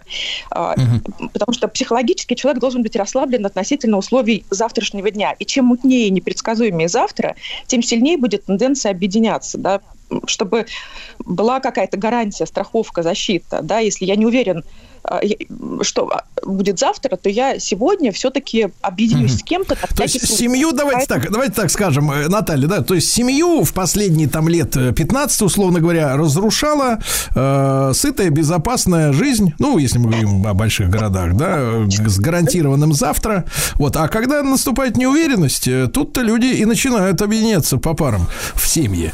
Ну что ж, будем следить за этим процессом. Еще раз с праздником всех работников ЗАГСа. В 17 году большевики ввели на государственную регистрацию брачных союзов. Наталья Антипова-Копловухой с нами была. Спасибо большое. Ci sono amori che restano in fila, che sanno esserci senza aspettare. Ci sono teste che senza veleno si fanno capire. Ci sono bocche che fumano fiori, ci sono anche castelli nel mare. Ci sono pezzi di vetro tra i nostri capelli da ieri. Per me Parigi sei tu, per me Parigi sei tu. Per me Parigi sei tu quando cerchi di farti una vita tu. Per me Parigi sei tu. Per me Parigi sei tu, per me Parigi sei tu quando cerchi di farti una vita tu.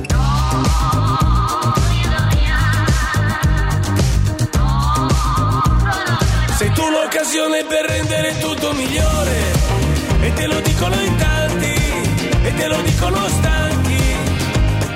Sognando da fiori e non dare di pungenti senza coltelli tra i denti. Il tuo scudo saranno i miei occhi stupiti e adoranti.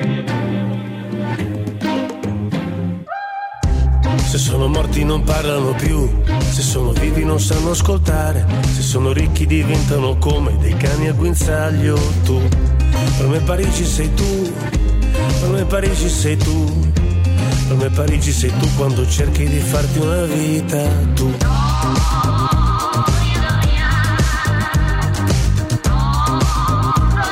Sei tu l'occasione per rendere tutto migliore e te lo dicono in tanti e te lo dicono stanchi.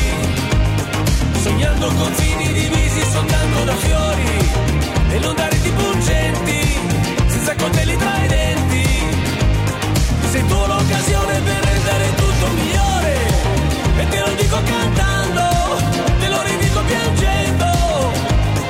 Abbiamo riempito la strada per non stare soli, senza reti pungenti, senza coltelli tra i denti. Il tuo scudo saranno i miei occhi stupiti e adoranti.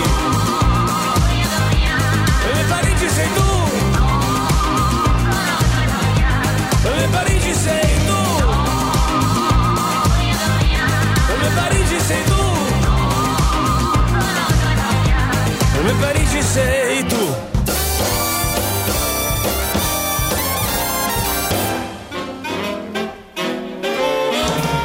Сергей Стилавин маяке. Дорогие товарищи, мы с Владиславом Александровичем э, недалеки от культуры. Э, да, мы тянемся к ней. И, конечно же, мы не могли пройти мимо э, события э, этого декабря. А в этот день, сегодня, замечательному ак- актеру, народному актеру Соединенных Штатов Америки Брэду Питу исполняется 60 лет. Да, Владислав Александрович? Поздравляем его, да. Да, этого человека у нас любят. Я сам люблю пересматривать некоторые его фильмы. Конечно, у меня есть вопросы, играет ли он или он такой, как есть в жизни на экране. Да. Ну, прекратите. Ну, в Да, такой-то но тем не ну. менее, тем не менее, конечно, э, и страдался бедный, да, э, с этой Анджелиной Джоли, господи, ну, вот, и так ему и сочувствуешь ему, и, и, и улыбаешься ему, и наслаждаешься им, и несмотря на то, что он нравится женщинам, э, мне кажется, он вызывает уважение и у мужчин, правда? Э, да.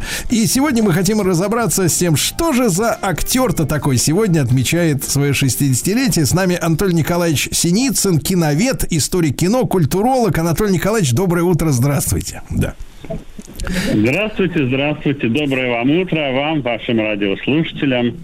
Вот, Да. замечательный этот день. Да, Анатолий Николаевич, ну, насколько вы считаете Брэда Питта выдающимся актером? Или мы ему все еще, так сказать, выписываем кредиты? Ну, вы сказали, что у вас есть вопросы. Буду отвечать на ваши вопросы. А что мне делать? Конечно, это целая галактика, этот Брэд Питт. И для того, чтобы вообще о нем поговорить, это парадокс. Надо говорить не о нем, чтобы о нем поговорить. Вот такой вот парадокс. Вот. Э, Значит, э, дело в том, что, ну, тут очень много «но», очень много всяких должно быть вступительных слов. Во-первых, что такое Голливуд? Надо хоть примерно понимать и чувствовать это. Это мало кто понимает.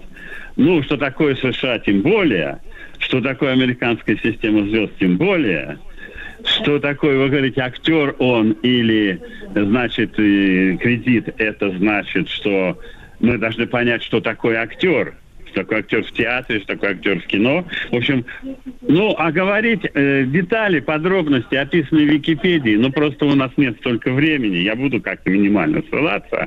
Вот, если вы мне позволите такой формат, то я, наверное, потихонечку начну веселить Аня- наших Анатолий Николаевич, все, все цело, конечно. Давайте разберемся, да, действительно, что есть актер в Голливуде и насколько, насколько. Брэд Питт э, был бы, ну, такой вопрос, может быть, такой по- подсознательно, да, насколько он был бы хорошим актером, например, в руках Михалкова.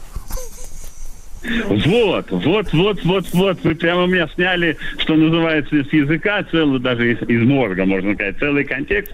Представить Брэд- Брэда Питта в российском кинематографе. Это очень полезно, и зрителям будет очень забавно. Но начнем мы не с этого. Начнем мы вот с чего. Понимаете, в чем дело? Голливуд, ну вот, конец 70-х годов. Я постараюсь, конечно, кратко. Но человечество как-то выдохнуло. Что-то вроде какая-то мирная разрядка. Вроде мы как-то все вместе. Вроде Вьетнам у них там кончился. Вроде, вроде как-то все хотят дружить. Ну и, и вот Голливуд начинает, что называется, гулять по буфету. Понимаете? Они почувствовали, что запахло деньгами. Вот понимаете, реально запахло деньгами. Потому что люди как-то успокоились и сказали, дайте нам аттракцион, аттракцион. Искусство кино там далековато, далековато. Но поскольку мы мощнейшая индустрия, то на окраинах, на обочинах, где-то в стороночке от сотен миллионов долларов возникл великолепный кинематограф. Да, понимаете? как, поскольку такая огромная гора, то там всяким пещерам есть место. Вот. И вот в этот момент появляется потребность. Потребность удовлетворить зрителя, дать ему дать ему кайф за его деньги, да. Появляются тинейджеры, так, и они все гоняют на родительских машинах, появляются эти знаменитые, как они, драйв, драйв, ой, ну, в общем, кинотеатры для автомобилей, где приезжаешь на машине и смотришь. Еще тебе официант привозит поесть чего-нибудь прямо в свою машину на роликовых коньках. Да, Ну, да, не, не, не, а, Анатолий Драйв. Николаевич, не, не drag queen, а drive-in, да, вот, да. Drive-in, я так и хотел только сказать хотел. Drive-in, я, я, так сказать, смял окончание. Drive-in, да. Вот. Значит, и, и вот то есть появляется запрос, появляется вот это море, волна. И если мы посмотрим внимательно, это же просто, они выстрелили из одного года, понимаете? Плюс-минус год. Там Брэд Питт, этот самый, как он называется? Джонни Депп. Воробей-то, господи. Джонни да, Депп. Джонни Депп. Из того же 63-го года, так что готовьтесь. Вот. Да. Э, там плюс-минус год там Вэл Килмер, плюс-минус год там э, Том Круз, плюс-минус там, ну там три года, плюс этот Кейл Маклаухлен. Они все разные, и судьбы разные, это очень интересно. Но они все одного типа. Такой красавчик, от которого десятиклассницы умирают и обмирают, да. И поэтому первое, что мы должны понять вот про них, это деньги. Деньги. Ну, понимаете, какой там фильм вам, вам если напомнить, ну, какой-нибудь, я не знаю, Троя, да? Фильм Троя. Что там обсуждать, я не знаю. Но 500 миллионов долларов вы можете... Что вы против этого возразите? Да. Ну что, ну 500 миллионов, восьмое место по сборам. какая-то, знаете, такая американская, как бы американские понятия, американские приколы, американская жизнь в XIV веке до Рождества Христова. Ну, так бывает. Вот, понимаешь, вот я пафос такой загнал, надо нам, нам улыбнуться. Как вы? Нет, прекрасно, прекрасно. Можете меня возвратить? Хотите? Нет, Ну Антон Николаевич, нет? я, я наслаждаюсь вашей речью, правда. Да, да, Продолжайте. Ну подождите, мы до Брэда Питта так не доберемся. И мне стыдно немножко, но я не Да, могу да он не обломается, что- мне кажется. Если мы до него Ну, не это правда, доберемся. это правда, это правда. Но зато мы кое-что поймем. И что удивительно, понимаете, это повсеместно. Это начинается повсеместно. Э, вот, вот, это, вот эта борьба за зрителя, борьба за как бы эти самые, ну, миллионы, ну, и, и это правильно в каком-то смысле, да? Вот. И вот они все разные, пошли своими путями, потому что разный по-разному себя вел. Но какие-то общие, общие контексты есть. Почти никто из них, ну, не замешан в голливудских скандалах. Так все в меру. Все в меру, понимаете? Не то, что там Поланский, там Николсон, там что-то такое вообще запредельное. Другое поколение, другой запрос. А здесь такая умеренность и аккуратность, понимаете? Вообще, чтобы вот понять Брэд Питта, я вам могу сказать, очень хороший образ. И он, кстати, у нас в это же время почти и появился. Вот е- вы, если посмотрите его биографии, их все даже биографии, во-первых, они все из простой провинциальной американской семьи. Там папа инженер, мама учительница у одного. У второго, у Тома Круза там тоже папа, ну там у, у- у Круза инженер, кажется, у Пита там менеджер грузоперевозок. То есть, понимаете, маленький городок, маленькая семья и большая прыть. Вот такие, знаете, комсомольцы наши периода предперестройки и начала перестройки. Такие. У него такой, он такой радостный, все хорошо. Что там? Провести сбор? Проводим сбор. Там, идем собирать металлом? Металлом. Идем, значит, э, в бизнес, в бизнес, осваиваем эти видеоклубы, пожалуйста, там разбираемся дальше. Такой, Анатолий Отлично. Николаевич, человек, бат- ч- человек батарейка, да, так скажем. Да, да. И как бы не надо ничем увлекаться, не надо чем принадлежать, как в Америке вообще это принято, да. Там как бы, ну, вот ты, ну, ты стал физик, потом изменились денежные потоки, ты пошел в научную фирму, изменились денежные потоки, ты стал торговать мебелью. В этом городе стало нет бизнеса. Ты переехал в другой город. Такая. И Если вы посмотрите Брэда Питта, это что-то. Он и в школьном каком-то активе, и играет в какие-то парламентские дебаты, если не в такая как бы школьная игра, имитация, да, и занимается спортом. Что значит занимается спортом? Он играет в теннис, мне кажется, в гольф и во что-то еще. Понимаете? Такое прям вот все у него есть. И все вперед, и вперед, и вперед стремится. Вот американский человек идет по американской мечте, и что характерно, ее получает, ее достигает. Поэтому вот такая вот история. Он там как-то вошел под каким-то углом, как они все. Какие-то театральные курсы, какие-то что-то куда-то. Вот. И дальше пошел. Ну вот, понимаете, вот от ну, и там они очень много похожи. Вот почти из всех перечисленных почти все одно и то же. Даже какие-то странные религиозные убеждения. Там у Тома Круза, кажется, он уже буддист у нас, если он не изменился куда-то. Это значит, Брэд Питт, он, как кажется, саентолог, что я не помню. В общем, их- у них какие-то идеи. там Наоборот они только, там да, наоборот. Да, это у нас Том Да, Круз да. возглавляет там эту всю организацию. Ну да, но это не важно, не суть, а в том, что они при делах. При, при всех, так сказать, понятиях. Надо, значит, жертвовать там на что-то, по своим мнениям. Надо. Надо поддержать Обаму, надо. Это уж конкретно про Брэда Питта, я, кажется, говорю. Вот. Надо поддержать там кого-то еще. Там этих, там, я не знаю, надо. Там усыновить детей, надо. Вот, там, снимаешься с девушкой хорошей, классной в фильме, надо с ней близким быть. Кончил сниматься там, Гвинет Пилтроу там. Ну, значит, не надо быть. Зачем заморачиваться? Вот так вот, без заморочки. Легко по жизни идти. Посмотрите ее фотографии. Он везде сладко улыбается. Он везде такой сладкий-присладкий. Сладкий Анатолий. Николаевич, э, кстати, извините. вот у людей есть Да. претензии к Брэду Питту. Почему он все время пожевывает? Как вам кажется? Вот постоянно, это на фотографиях, конечно, этого не видно, а вот если видео какие-то зарисовки, постоянно стоит и пожевывает. Вот понимаешь, прямо в лицо э, фотокорреспондента. Ну, я, я не знаю.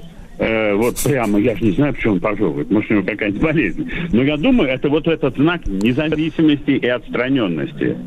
Вот я есть, и вот прям, прям вот даже черта, может быть, психологи ему сказали, вот должна быть какая-то черта, которая всех будет цеплять немножко. У них там э, трудно, ну, я, я так серьезно им не занимался никогда. Вот. И понимаете, вот в чем-то, ну, вот так, э, вот, э, вот, вот такой вот, да. То есть, грубо говоря, это человек без свойств, да, но это, вот теперь два слова про актере и про Брэда Питта еще. Но это, понимаете, свойство киноактера.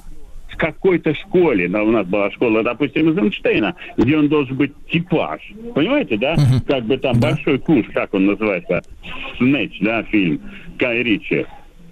Как он там систему Станиславского будет проводить? Я уж не говорю про Бенджамина Баттона или какого-нибудь про парикмахера, да? Типаж. Какой типаж? Ну, а вот у Кулешова у нас такой был классный. У него идея натурщика. Только выразительность. Выразительность внешняя. Актер максимально владеет своим телом. Вот пожевывает, что угодно. А монтаж, режиссер, сцена придадут этому смысл. Придадут и продадут зрителю за хорошую цену. И вот этом Анатолий Николаевич, Анатолий Николаевич, а можно тогда, э, можно тогда попросить вас дать свою, э, ну вот как бы э, расшифровку. Смотрите, да, ну вот на экране ведь актер и есть тело, да, и да, вы говорите, что вот Брэд Питт, да, владеет своим телом, а потом уже монтажеры, режиссеры из этого тела краят, как из Франкенштейна, великую роль какую-то, да. А что тогда должно быть? Ну мы же все равно видим эту оболочку, правильно? Вот что должно быть у настоящего актера, насыщенного внутри, наполненного, да, смыслом в первую очередь, тайна. да. Вот Как? это тайна. Называется, это в 914, ну, 19 году э, Луи Делюк назвал, или, наверное, киногения. Вот киногения. Один выходит на экране, другой нет. Вот он у нас Хабенский фантастический киногеничный актер. Что угодно может играть. Адмирала, это тайна, все, это да, говорить можно сто раз. Вот и Никита Сергеевич Михалков тоже говорил, вот стоит 15 человек, в самом заднем ряду стоит Евстигнеев. Вообще ничего не делает. Все зрители, его не знают, он молодой, вообще никто не знает, кто это такой. Все зрителей, все внимание к себе притягивает. Ну, это тайна. Вот. И поэтому вот тут Брэд Питт молодец. Он все-таки следит за собой и его не заносит. И ему, в отличие от почти всех перечисленных, повезло работать с великолепными режиссерами. И там находить свое место, понимаете? Ну, я могу привести примеры, но у нас, я боюсь, время кончится. Ну вот, как хотя бы, хотя бы вспомнить мой любимый фильм братьев Коинов, как он называется, «Burn After Reading», да. Он вообще, конечно, хитрый, этот фильм, он очень хитрый. А такой, ну, вы понимаете, о чем я говорю, после прочтения «Сжечь». Да-да-да.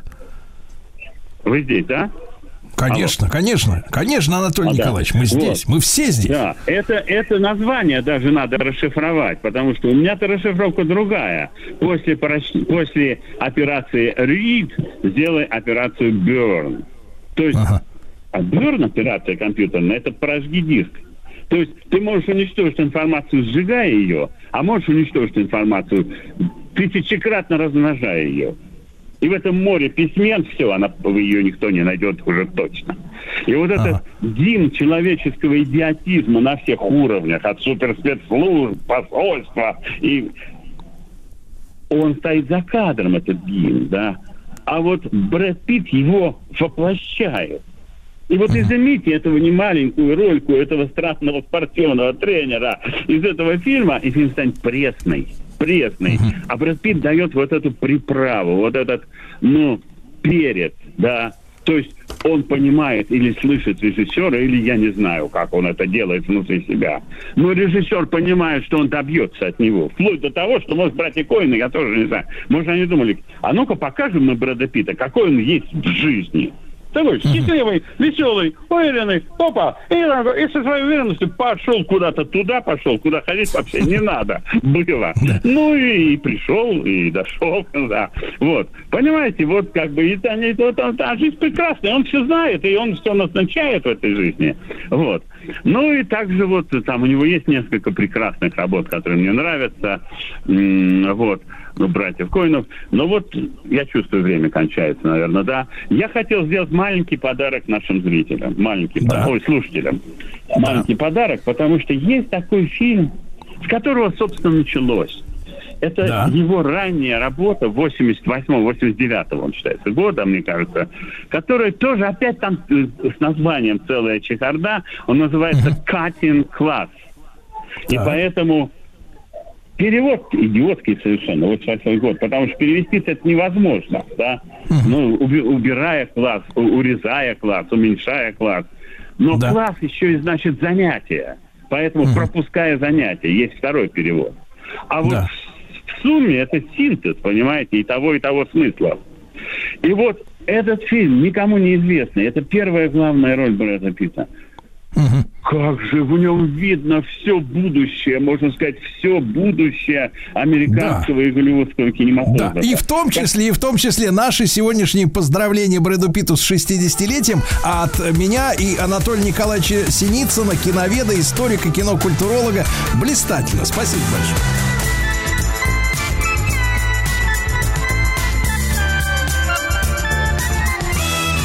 Сергей Стилавин друзья.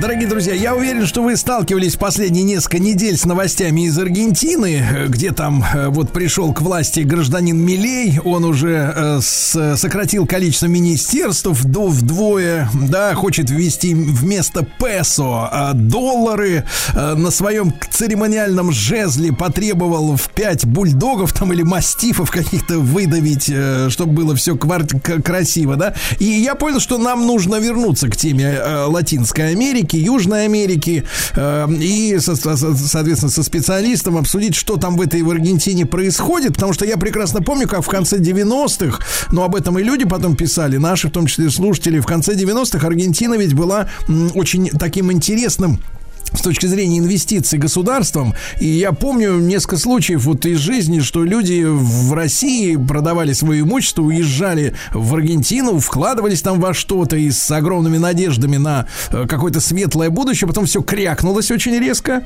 Э, Вот, и за 20 лет они вот до- до- до- дотащились до Мильф- э, Мильфея, господи, Милея, да-да. Соответственно, что это за человек, а, а, если будет время, об этом тоже поговорим. Александр Владимирович Харламенко, на, ведущий научный сотрудник аналитического центра Института Латинской Америки Российской Академии Наук. Александр Владимирович, рад нашей новой встрече. Доброе утро. Доброе утро.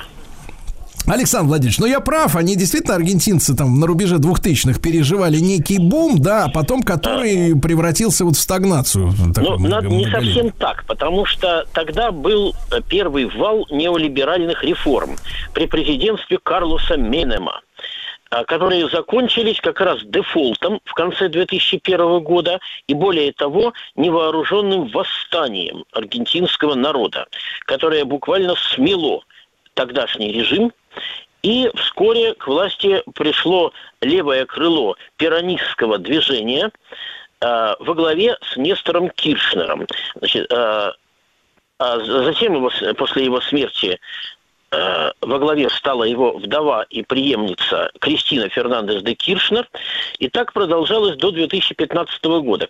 И именно в это время Аргентина смогла э, во многом подняться. Смогла, в частности, расплатиться с внешним долгом почти полностью. Э, Но э, вмешались так называемые фонды-стерветники. Это самая хищная часть транснационального финансового капитала, которые скупают долговые обязательства стран, переживающих жестокие кризисы, и потом э, значит, э, так сказать, э, расплатиться с ними можно только на самых тяжелых условиях. И они добились через американский суд запрета всем остальным кредиторам Аргентины принимать ее э, так сказать, э, долговые платежи. 96% дол- э, внешнего долга э, страна могла выплатить, но американским судом было это запрещено. И таким образом стало нарастать э, э, стало нарастать Ну, понимаю, да, напряженность. А, Александр Владимирович, а вот в чем, и, а в чем, э, да. а в чем, Александр Владимирович, а в чем подоплека вот этой американской агрессии, получается, в виде их фондов на Аргентину? В чем Дело в цель-то? том, Зачем? что да, Аргентина проводила при э, левых пиранистах сравнительно независимую внешнюю политику, была частью так называемого левого поворота в Латинской Америке. Они были ближайшими союзниками э, правительства Лулы и его преемников в Бразилии. Э, хороших отношениях были и с Кубой, и с Венесуэлой.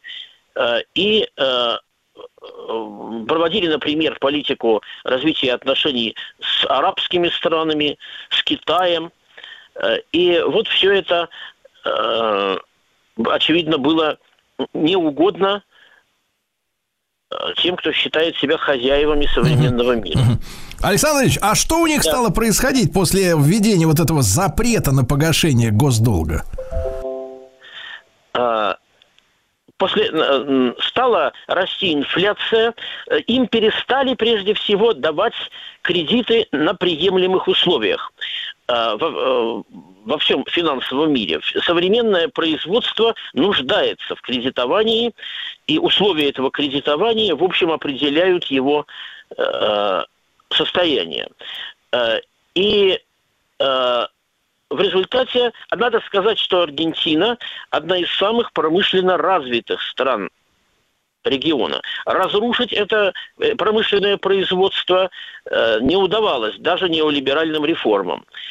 И э, пиранистское движение как раз и представляет собой блок наци- на- национальной промышленной буржуазии с рабочим движением, весьма массовым, организованным в пиранистские профсоюзы, значит, всеобщий профцентр трудящихся.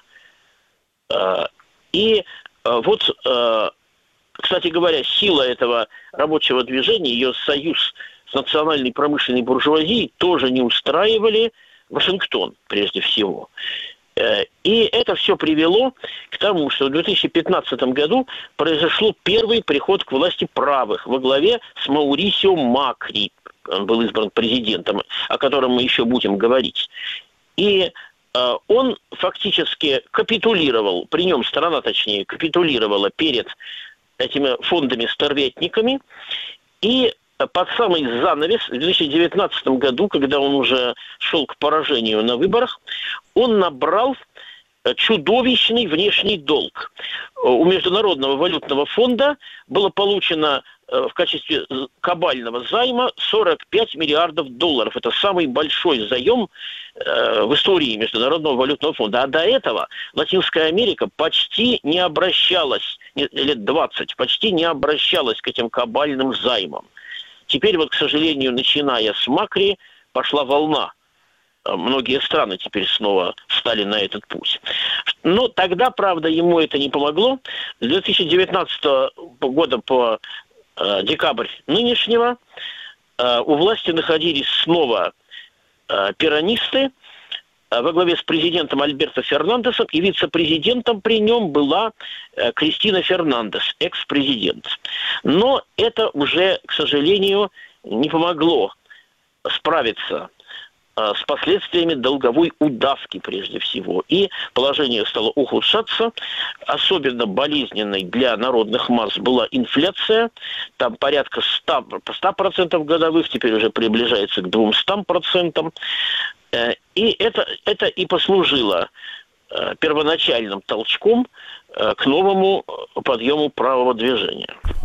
Александр Владимирович, а чтобы мы так себе представляли, вот эти фонды, да, которых вы называете хищниками, которые все скупили, там наложили запреты, ну, понятное дело, от имени, э, так сказать, э, от имени капитала, но, ну, кто знает, кто там в начале, кто там наверху, Вашингтон или капитал, или наоборот, неважно. А эти же, я правильно понимаю, что эти же фонды, например, скупают э, землю на Украине? Это те Вот, же, э, так сказать? думаю, думаю, что да. Без них там никак не обходится. А, Ну, причем надо учитывать, что это же делается в тесной смычке с местной финансовой олигархией, которая получает эти займы во многом для финансовых спекуляций. Они почти не идут на э, э, подъем экономики, на какие-то социальные меры. Они просто пере- либо переводятся в офшорные зоны, либо э, служат э, валютным спекуляциям, э, и наживается на этом именно финансовая верхушка буржуазии, в данном случае Аргентины. Несомненно, то же самое и на Украине, и во многих других странах. Александр Владимирович, а насколько уровень жизни вот упал с 15 года в Аргентине, если мы говорим о интервенции? Да? сильно. То есть это уже не первый раз. Когда-то Аргентина была очень зажиточной страной по, по латиноамериканским меркам. А Были времена, лет сто назад, когда она даже была богаче, э, то есть аргентинцы жили намного богаче, например, итальянцев.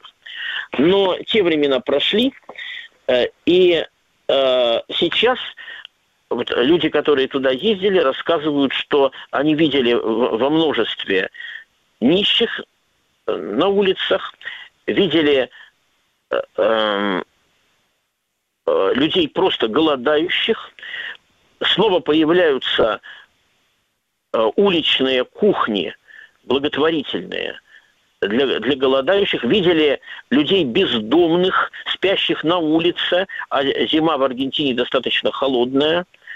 Э, И э, вот, так что заметный провал. Понимаю, жизненного понимаю. Але- 40%, Александр Владимирович. 40% ниже черты бедности сейчас. Мгм. Такого Александр не было а- давно.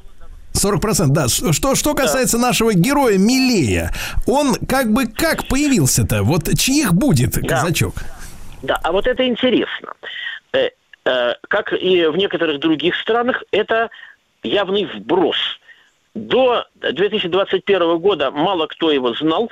Только тогда он был впервые избран депутатом э, аргентинского конгресса.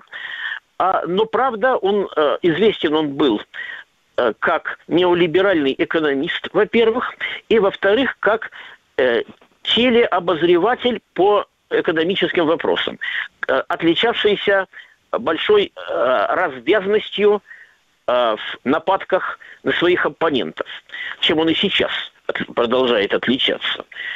Э, Его всерьез не принимали, и даже э, теперь э, локти кусают многие в Аргентине, в том числе э, в пиранистском лагере, э, из-за того, что они тогда его- поддержали каким некоторым образом. Они зарегистрировали его движение, как- у которого еще почти ничего не было за душой, рассчитывая противопоставить его э, блоку э, э, Макри, котором они видели главную опасность. То есть, то есть, Александр Владимирович, так вот, если гол- говорить, так, э, смотреть на ситуацию взглядом обывателя, то есть вот эти фотки э, с его инаугурацией с Зеленским, а, в принципе, это, это вот это калька, да, получается, что Зеленского что же двигали во власть в Киеве, да? Именно так, Э, очень похоже. Как, Они, кстати, как такую альтернативу, чтобы оттянуть немножко голосов там у Порошенко или у кого-то там, или, или у Тимошенко, я уже запутался да, очень похоже. То есть Кстати, точно такая да, же, да. точно такая же Да, фигура. Да. да. Давайте, друзья, мы сегодня разбираемся. Очень интересно, что происходит э, в Аргентине. С нами Александр Владимирович Харламенко, ведущий научный сотрудник аналитического центра Института Латинской Америки Российской Академии Наук. Совсем скоро мы продолжим. Сергей Стилавин и его друзья. Дорогие друзья, сегодня мы об Аргентине говорим, что за Милей такой там пришел к власти. С нами Александр Владимирович Харламенко, ведущий научный сотрудник аналитического центра Института Латинской Америки. Да, Александр Владимирович, так вот, э, никто не ожидал, а это реальное голосование народа? Они просто устали от этих политических игр, либо какие-то подтасовки там были, как вам видится? Никто не выступает с обвинениями фальсификации. Я, правда, не знаю, так сказать, голову на отсечение не дам, что обошлось без этого, но, повторяю, никто пока с такими обвинениями не выступает. А разрыв в голосах, особенно во втором туре, большой. Э, Там, м, значит, 55%, почти 56% получил Милей. Это много. Мало кому из латиноамериканских президентов удавалось таким отрывом получить. Отрыв там больше 10% в итоге получился. А, Чем это вызвано? Бр- э, Бросается в глаза прежде всего, как и на многих последних выборах, громадная роль социальных сетей.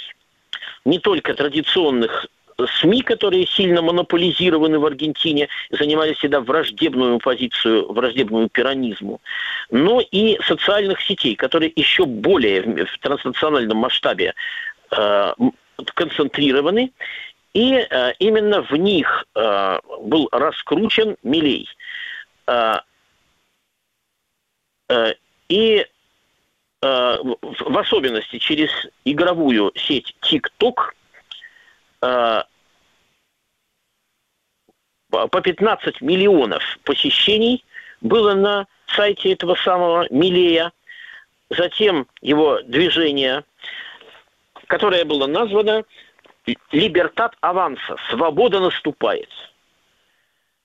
Э, И, надо сказать, этот э, визуальный способ воздействия на сознание, главным образом, молодых людей, привел к тому, что эти люди э, практически не способны рационально воспринимать происходящее, вдумываться в то, что говорит этот кандидат, в то, к чему может привести его избрание. А, Александр Владимирович, а мы да. понимаем методику, то есть он на что уповал в этой рекламной кампании, Да. получается, в соц- На то, соцсетях? что- на то, что как он, он, да, давил-то что- на них? Да, его э, преподносили как спасителя, мессию, как льва. Был такой образ создан, могучего, непобедимого льва, который спасет страну от экономического упадка, от э, так называемой касты, то есть э, правления некой политической верхушки. Это термин появился в Испании сначала, между прочим, у левых, потом его заимствовали правые, каста. И, и, э, здесь он был отождествлен с, э, в первую очередь с пиранизмом, от- ну и отчасти с другими прежними партиями. Александр Владимирович, а вот мы видим некоторых членов его ке- так, кабинета, да, люди с татуировками на русском языке из, из, из словаря воровского жан- жаргона, да, на русском языке там у одного товарища на руке написано. А он полностью марионетка американская, то есть э, это все клоунада, это все шоу, так сказать. вот. Трудно сказать, потому что, во всяком случае, вот если мы дойдем до, э, э, так сказать, объявленного его правительством плана экономического, то мы увидим, что э, является ли он прямой марионеткой или нет, э, от его избрания выиграет прежде всего Вашингтон. И он сам э, не скрывает, что будет э, э, отдавать пре- предпочтение внешней политике Соединенным Штатам и Израилю. В ходе избирательной кампании он вообще говорил, что разорвет отношения с Китаем, Россией и Бразилией, то есть с главными экономическими партнерами Аргентины. Теперь, правда, уже в некотор- некоторым образом дается задний ход, особенно в отношении Бразилии, но э, курс на первоочередное сближение с Соединенными Штатами остается. Туда он нанес первый свой визит еще до вступления в должность в конце ноября. И согласовывал там свой экономический план. Александр Владимирович, то есть получается, что мы переживаем такую вот революцию э, при помощи технологии именно ТикТока, да? Правильно? То есть Отчасти власти... да, отчасти да. Это, конечно, не единственный фактор. Э, Использовался фактор страха.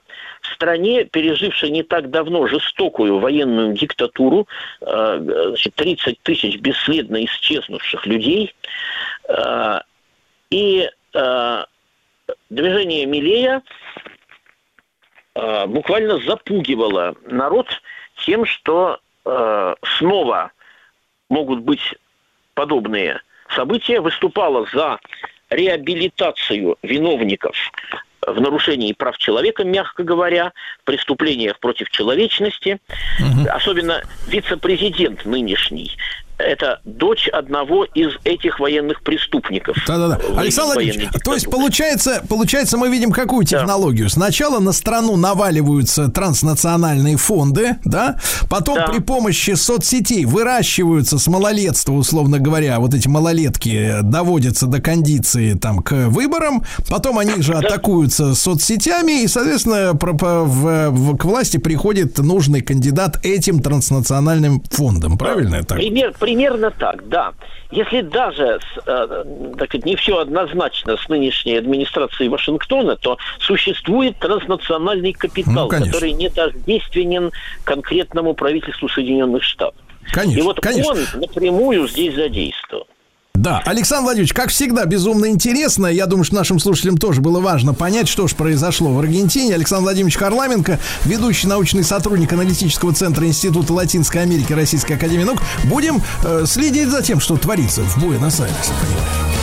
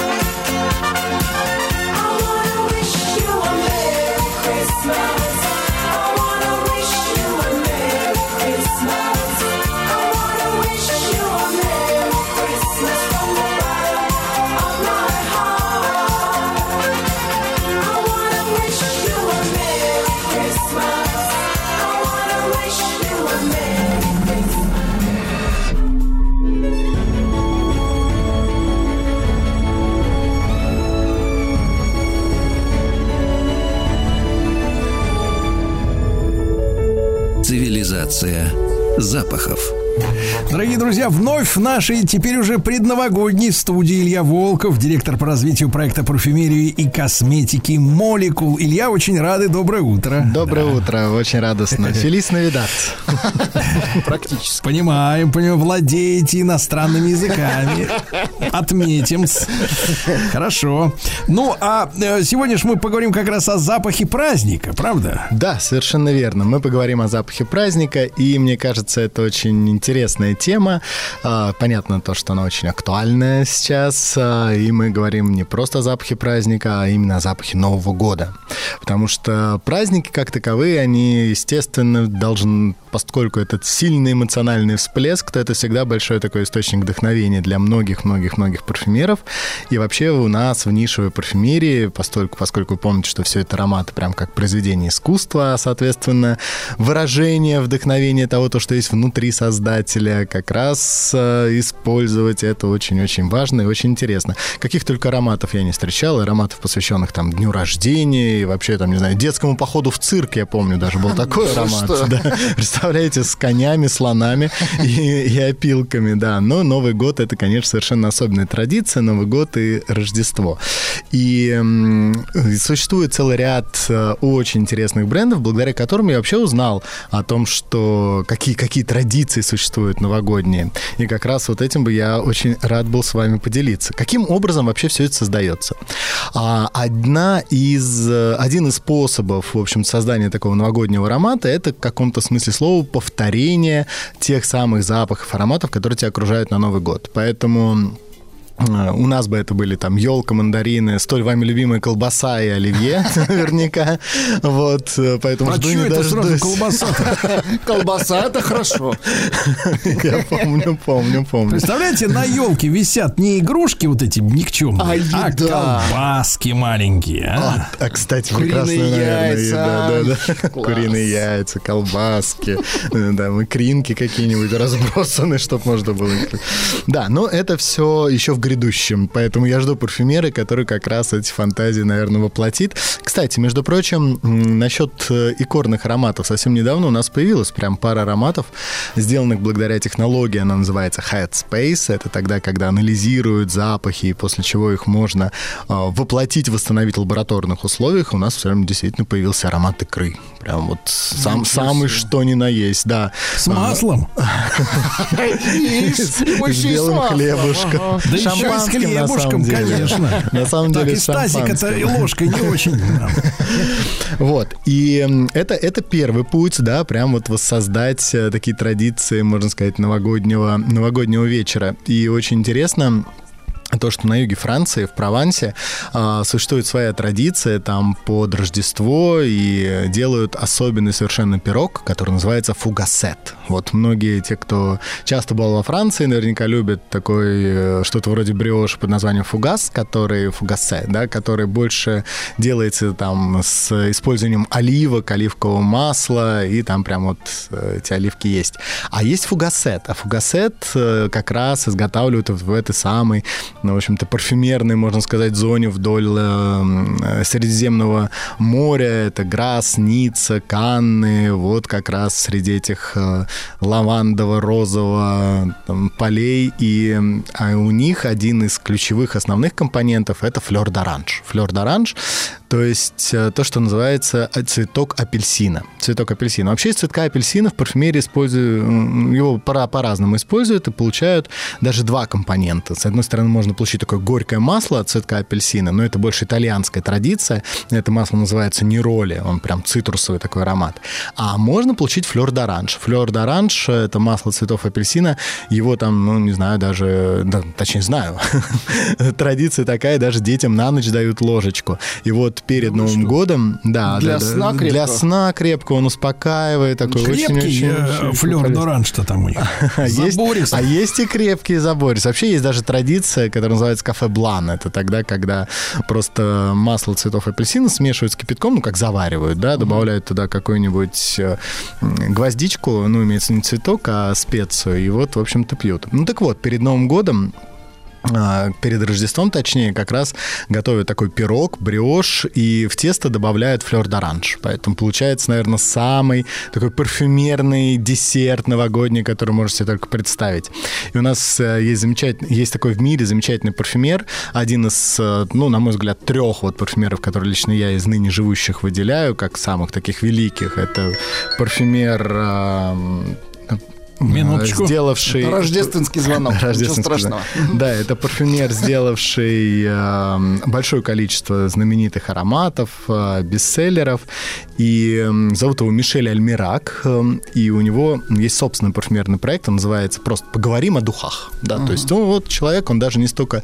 Не, не, не для продажи, а вот именно для того, чтобы показать, так сказать, сокровища своей лаборатории. И вот у него есть аромат под названием «Гюмев де Нуэль», да, что можно перевести как такое рождественское лакомство, да, или такой воздушный рождественский десерт. И вот это вот бриош с цветком апельсина как раз является основой этого аромата.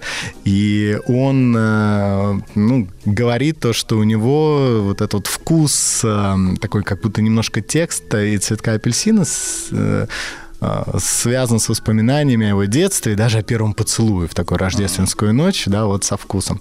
И на самом деле, э, по сути дела, когда вот такой французский парфюмер или вообще француз э, чувствует э, аромат э, с цветком апельсина, да еще вот в таком зефирном мучном исполнении, это, кстати, безумно вкусно, да, то, что, как, э, как сказала одна моя коллега, да, будьте осторожны, с этим ароматом вас могут укусить, но только нежно, да, вот на самом деле.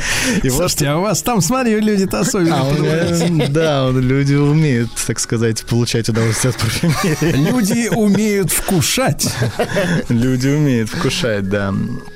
Вот, и Соответственно, вот этот аромат Гюмев де Нуэль, по сути, делает такой аромат рождественской ночи. То есть вот его, конечно, лучше всего слушать, нанести на себя, если там... Конечно, лучше это рождественская ночь где-нибудь в тепле, да, по крайней мере, где-нибудь на юге, потому что там, конечно, не достает такого момента вот этого вот огромного звездного неба, но, тем не менее, он очень-очень-очень вкусен. Так что и будете на юге Франции или захотите в какую-нибудь южно-французскую традицию воплотить, да, да, да, да, да, да, то тогда, тогда не забудьте как раз вот флер d'orange добавить там какой-нибудь десерт. Вот, и действительно это будет очень вкусно. Ну, кстати, на противоположном конце земли, в Японии, существует своя новогодняя традиция, тоже выраженная в ароматах, и вообще мы с вами говорили, даже эфир посвящали японской парфюмерии. И помните, я говорил о том, что японцы, в принципе, не очень любят пользоваться духами. То есть они не любят наносить духи на себя, потому что самое лучшее это запах чистого тела. И они любят наносить на себя те духи, которые акцентируют запах чистого тела. Например, это различные древесные ноты, вроде гаякового дерева, которые звучат, ну, вообще раскрывается только в движении. То есть вот ты стоишь, например, а, от тебя ничего не слышно, а вот только ты там куда-то пройдешь, пошевелишься, вот в шлейфе ты можешь его уловить. Вот это вот японцы любят. Но японская парфюмерная традиция — это парфюмерия благовоний. И представляете, у них специальные благовония для, а, для Нового года. И вот эти вот благовония для Нового года связаны с традицией, что а, важнее всего это самый первый сон, который эм, тебе приснится в Новый год. Да, называется Так. он, эта традиция Хацуюме, Хацуюме. И это сон... э, второ- В- как- Сон в руку. Сон в руку, да. В дымную сон в- руку. В, дымную руку в год. да. Вот. И считается особенно, э, особенно классным, если тебе приснилась э, гора Фудзи. В общем-то, да, там Так. должна присниться гора Фудзи. На втором месте, если тебе приснился ястреб, да, на третьем почему-то баклажан, но здесь надо покопаться, покопаться в этой традиции для того, чтобы понять. Но тем не менее, а, опять же, Но есть один... баклажан это тоже неплохо, да, получается? Да, да, да. А да, то да. некоторые обижаются, что им э, отправляют в комментариях баклажан. Баклажаны, да, или называют так, да. Ну Вот. А, Но это очень даже неплохо. культура, понимать надо. Да. И э, замечательный есть парфюмерный проект, он называется Флорайку. Как раз там каждый аромат, он представляет из себя хайку. Ну, то есть э, стихотворение, которое вот э, из трех строчек обычно русский переводится, как три парфюмерных ноты. Суть в том, то, что чтобы тебе приснился правильный сон, на японцы которые следуют этой традиции, окружают себя правильными благовониями, да, то есть, ну, естественно, чтобы, помните, как картина Дали, да, сон навеянный полетом пчелы вокруг граната за 3 секунды до пробуждения, вот здесь вот то же самое практически, да, то есть ты окружаешь себя правильными благовониями, чтобы тебе приснился правильный, правильный сон. И вот как раз э, вот эти вот ощущения, воспоминания о горе Фудзи, например, и в общем-то, вот такое ощущение полета, не знаю, в звездном небе под Млечным путем. А вот есть прям такая ароматная композиция, она так называется «Первый день в году», и вот во Флорайку, и она создает а, вот прям собранные из этих благовоний, то есть это оттенки такой благовонной древесины, которая пропитана цитрусами. То есть что они делали? М, э, Поскольку, Дальний Восток, э, Япония, Китай — это вообще родина цитрусовых, то цитрусовые масла туда погружали такие древесные дощечки на долгое время, на несколько месяцев.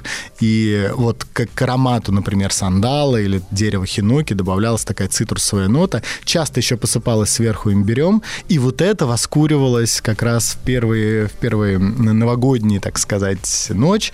Ну, только не саму новогоднюю ночь, а которая следом идет, да, потому что саму новогоднюю ночь спать вообще не предполагается. Вот, то поэтому первый сон в году в общем-то, можно навеять себе и даже таким, э, таким образом, таким способом.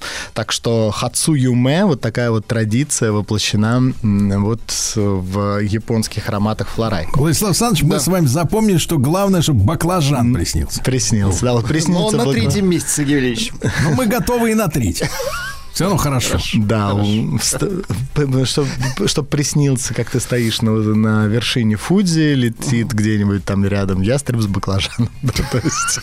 Нет, а ты его баклажаном А него сбиваешь. великий баклажан. сбиваешь. Да, и тогда следующий год это будет прям все богатство, счастье и все, все, все, все, все. Но на самом деле э, вообще новогодняя традиция, вот именно новогодних запахов, ароматов, это, конечно, традиция специй, пряностей, да, то есть вот э, как, как в Японии, так, между прочим, это характерно было и для лондонской, точнее, для английской парфюмерии, и э, существует очень много ароматов, которые описывают предрождественский Лондон. Вот тот же самый Мишель Альмирак в своем Парлема де Парфам, он тоже сделал э, з- замечательную совершенно композицию, прям где четко вот создан аромат предрождественского соха, вот этого модного, престижного, самого такого люкс лондонского района. И для него это комбинация вот оттенков шафрана, опять же, с имбирем, и с кожей, и с оттенком э, цветов, да, в первую очередь роз. На самом деле вот шафран с розой, да еще с имбирем и с кожей дает просто невероятное ощущение. Илья, а вот Да. я чувствую, вы много где побывали, не вылезайте из командировок рабочих. Вот скажи, пожалуйста, а вот вы говорите, самый люкс вот в Сохо, а что там вот нам делать бы можно было в Сохо, а, если вдруг оказались? А, ну, разве что сходить нюхать. А, просто понюхать. Просто понюхать. А, перевожу, Владислав с вашими деньгами в Сохо делать нечего. Утритесь. А, Ну. Скромно. Э, Да. Ну, в общем-то, у всех, у всех разные деньги, но Ну, вот... пустили уже неплохо. Ну, вот, да, кстати, да, сегодня вот именно так следует рассуждать. Хотя вот Мишель Альмирак, ну, мне кажется, там очень дорого. Я никогда не был в Лондоне перед Рождеством, на самом деле. Но я слышал, что это как раз нечто особенное, потому что, как рассказывал мне тот же самый Мишель Альмирак, это его рождественская традиция, да. То есть он французский парфюмер, но перед Новым годом он вместе, у него э, очаровательная совершенно жена, Элизабет ее зовут, вот они вместе, ну, там уже более 50 лет, да, э, то есть прям такая вот пара на, навсегда с высший, ну, точнее, точнее, блистательный пример традиционных ценностей. И вот они как раз перед Новым годом специально там бронируют какие-то безумные деньги, вот как раз э, столик в ресторане где-нибудь там Сохо, и вот устраивают себе рождественские каникулы, убегая только вдвоем, убегая от жены, фу, от жены, это я, убегая от детей, от семьи, от прочего, прочего, прочего. А вот сколько может столик-то стоить в таком ресторане бронь? Примерно. В тысячах долларов. Ну, э, вот, фунтов. э, ну, там, там, как правило, ну, депозит, они как минимум там... То есть его полтора- надо полтора- съесть потом весь. А, ну да, если... Ну, на самом деле там То как... есть я обязуюсь съесть на 5000 долларов. Ну, Понятно. мне кажется, там поменьше, где-нибудь полторы-две тысячи фунтов вот где-то так стоит. Ну, инфляция, поэтому не знаю. У меня данные на состояние 2019 года, как раз когда вот Мишель рассказывала об этом замечательном новогоднем приключении, которое устраивает. Но, между прочим, конечно, новогодние ароматы, они не обходятся без хвойных нот, да, и поэтому мне кажется иногда вообще, что хвойные ноты, они вообще появились в парфюмерии только благодаря новогодним ароматам, и вот существует целый ряд французских, английских, итальянских брендов, которые как раз магию Рождества а, делают в хвое, и причем очень интересно, как это сочетается смешивается. Например, вот французский парфюмерный дом Диптик, который такой культовый для Франции. Вот они каждый год выпускают лимитированную коллекцию именно ароматов в виде свечей ароматических, да, вот, которые нужно зажигать под Новый год. У них всегда вот один аромат хвои, другой такая пряная амбра, вот, а третий аромат вот прям специи-специи, там корица, гвоздика в самых разнообразных вариантах. И, в общем-то, если зажечь эти три свечи э, в Новый год, то это, по сути дела, будет практически японская традиция по созданию такой вот рождественской атмосферы.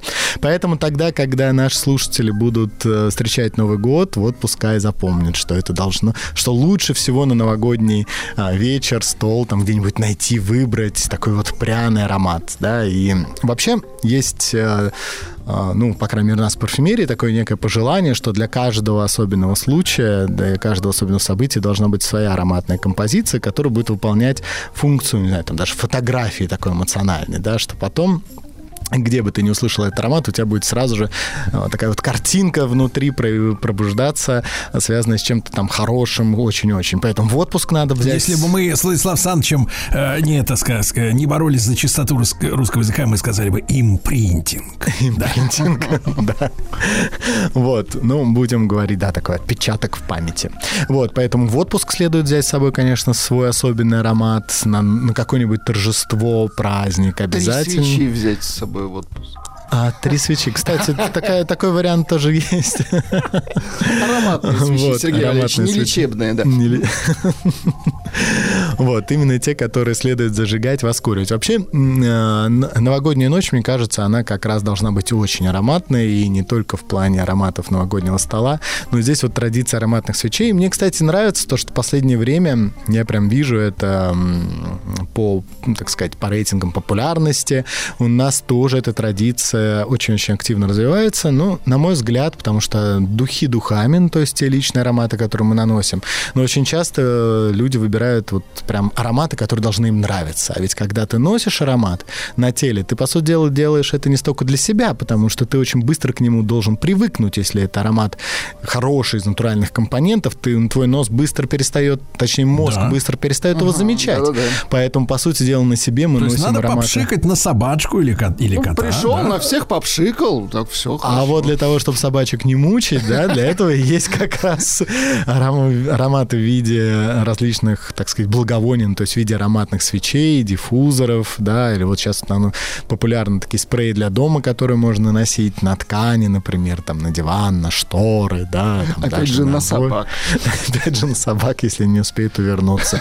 Да, поэтому... Ну, кстати, с собаками на полном серьезе. Будьте осторожны. Потому что, кстати, хорошая идея для какой-нибудь следующей темы. Надо выбрать ароматы, которые идеальны для животных. Да, потому что... домашних. Да, да, да. Потому что очень Для часто... пахучих животных, потому что у них есть свой такой с- Крепкий спец- запах, да-да-да. Крепкий, да.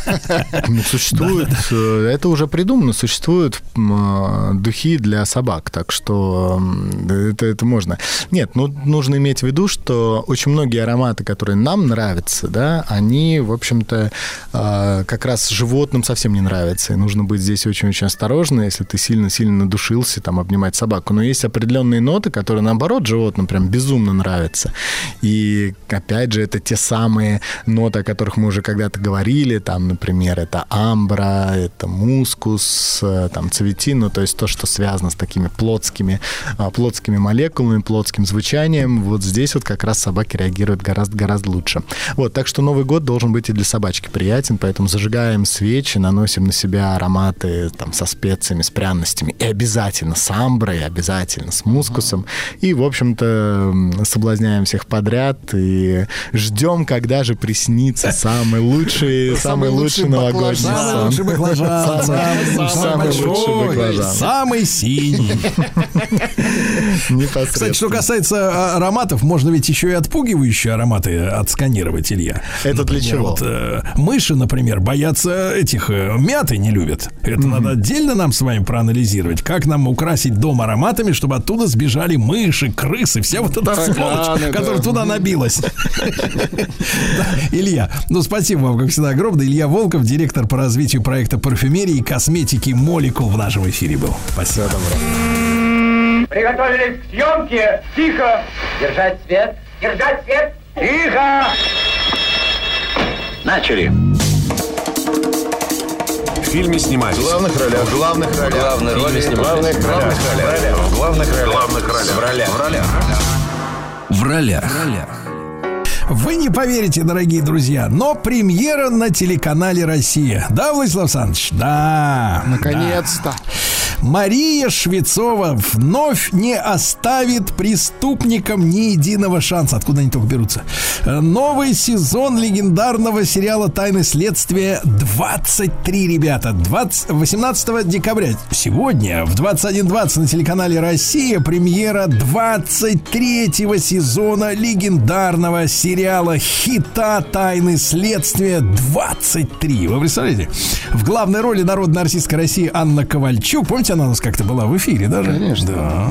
А после очередного расставания с Луганским, давайте проверим, насколько вы хорошо знаете вот э, материальчик, да? После очередного расставания с Луганским в жизни Марии Сергеевны вскоре появляется новый поклонник Воснецов. Его играет Сергей Перегудов. Но Швецова не воспринимает его всерьез, стараясь разобраться в себе и своих чувствах. Тем временем отношения между Платоновым, его исполняет Алексей Комашко, и психологом Верой Черняевой в, роля, в ролях э, Екатерина Капанова продолжают набирать обороты. А новый криминалист Аркадий Башмаков, э, он же в миру Александр Канонец, э, с первого взгляда влюбляется в Людмилу Колонкову. Это Ольга Павловец. Но страсти кипят не только на личном фронте. Вместе с командой оперов под бессменным руководством Кораблева, это у нас Игорь Николаев, Мария Сергеевна каждый день сталкивается с изощренными преступниками и распутывает сложнейшие дела, э, которые для всех э, прочих, как всегда,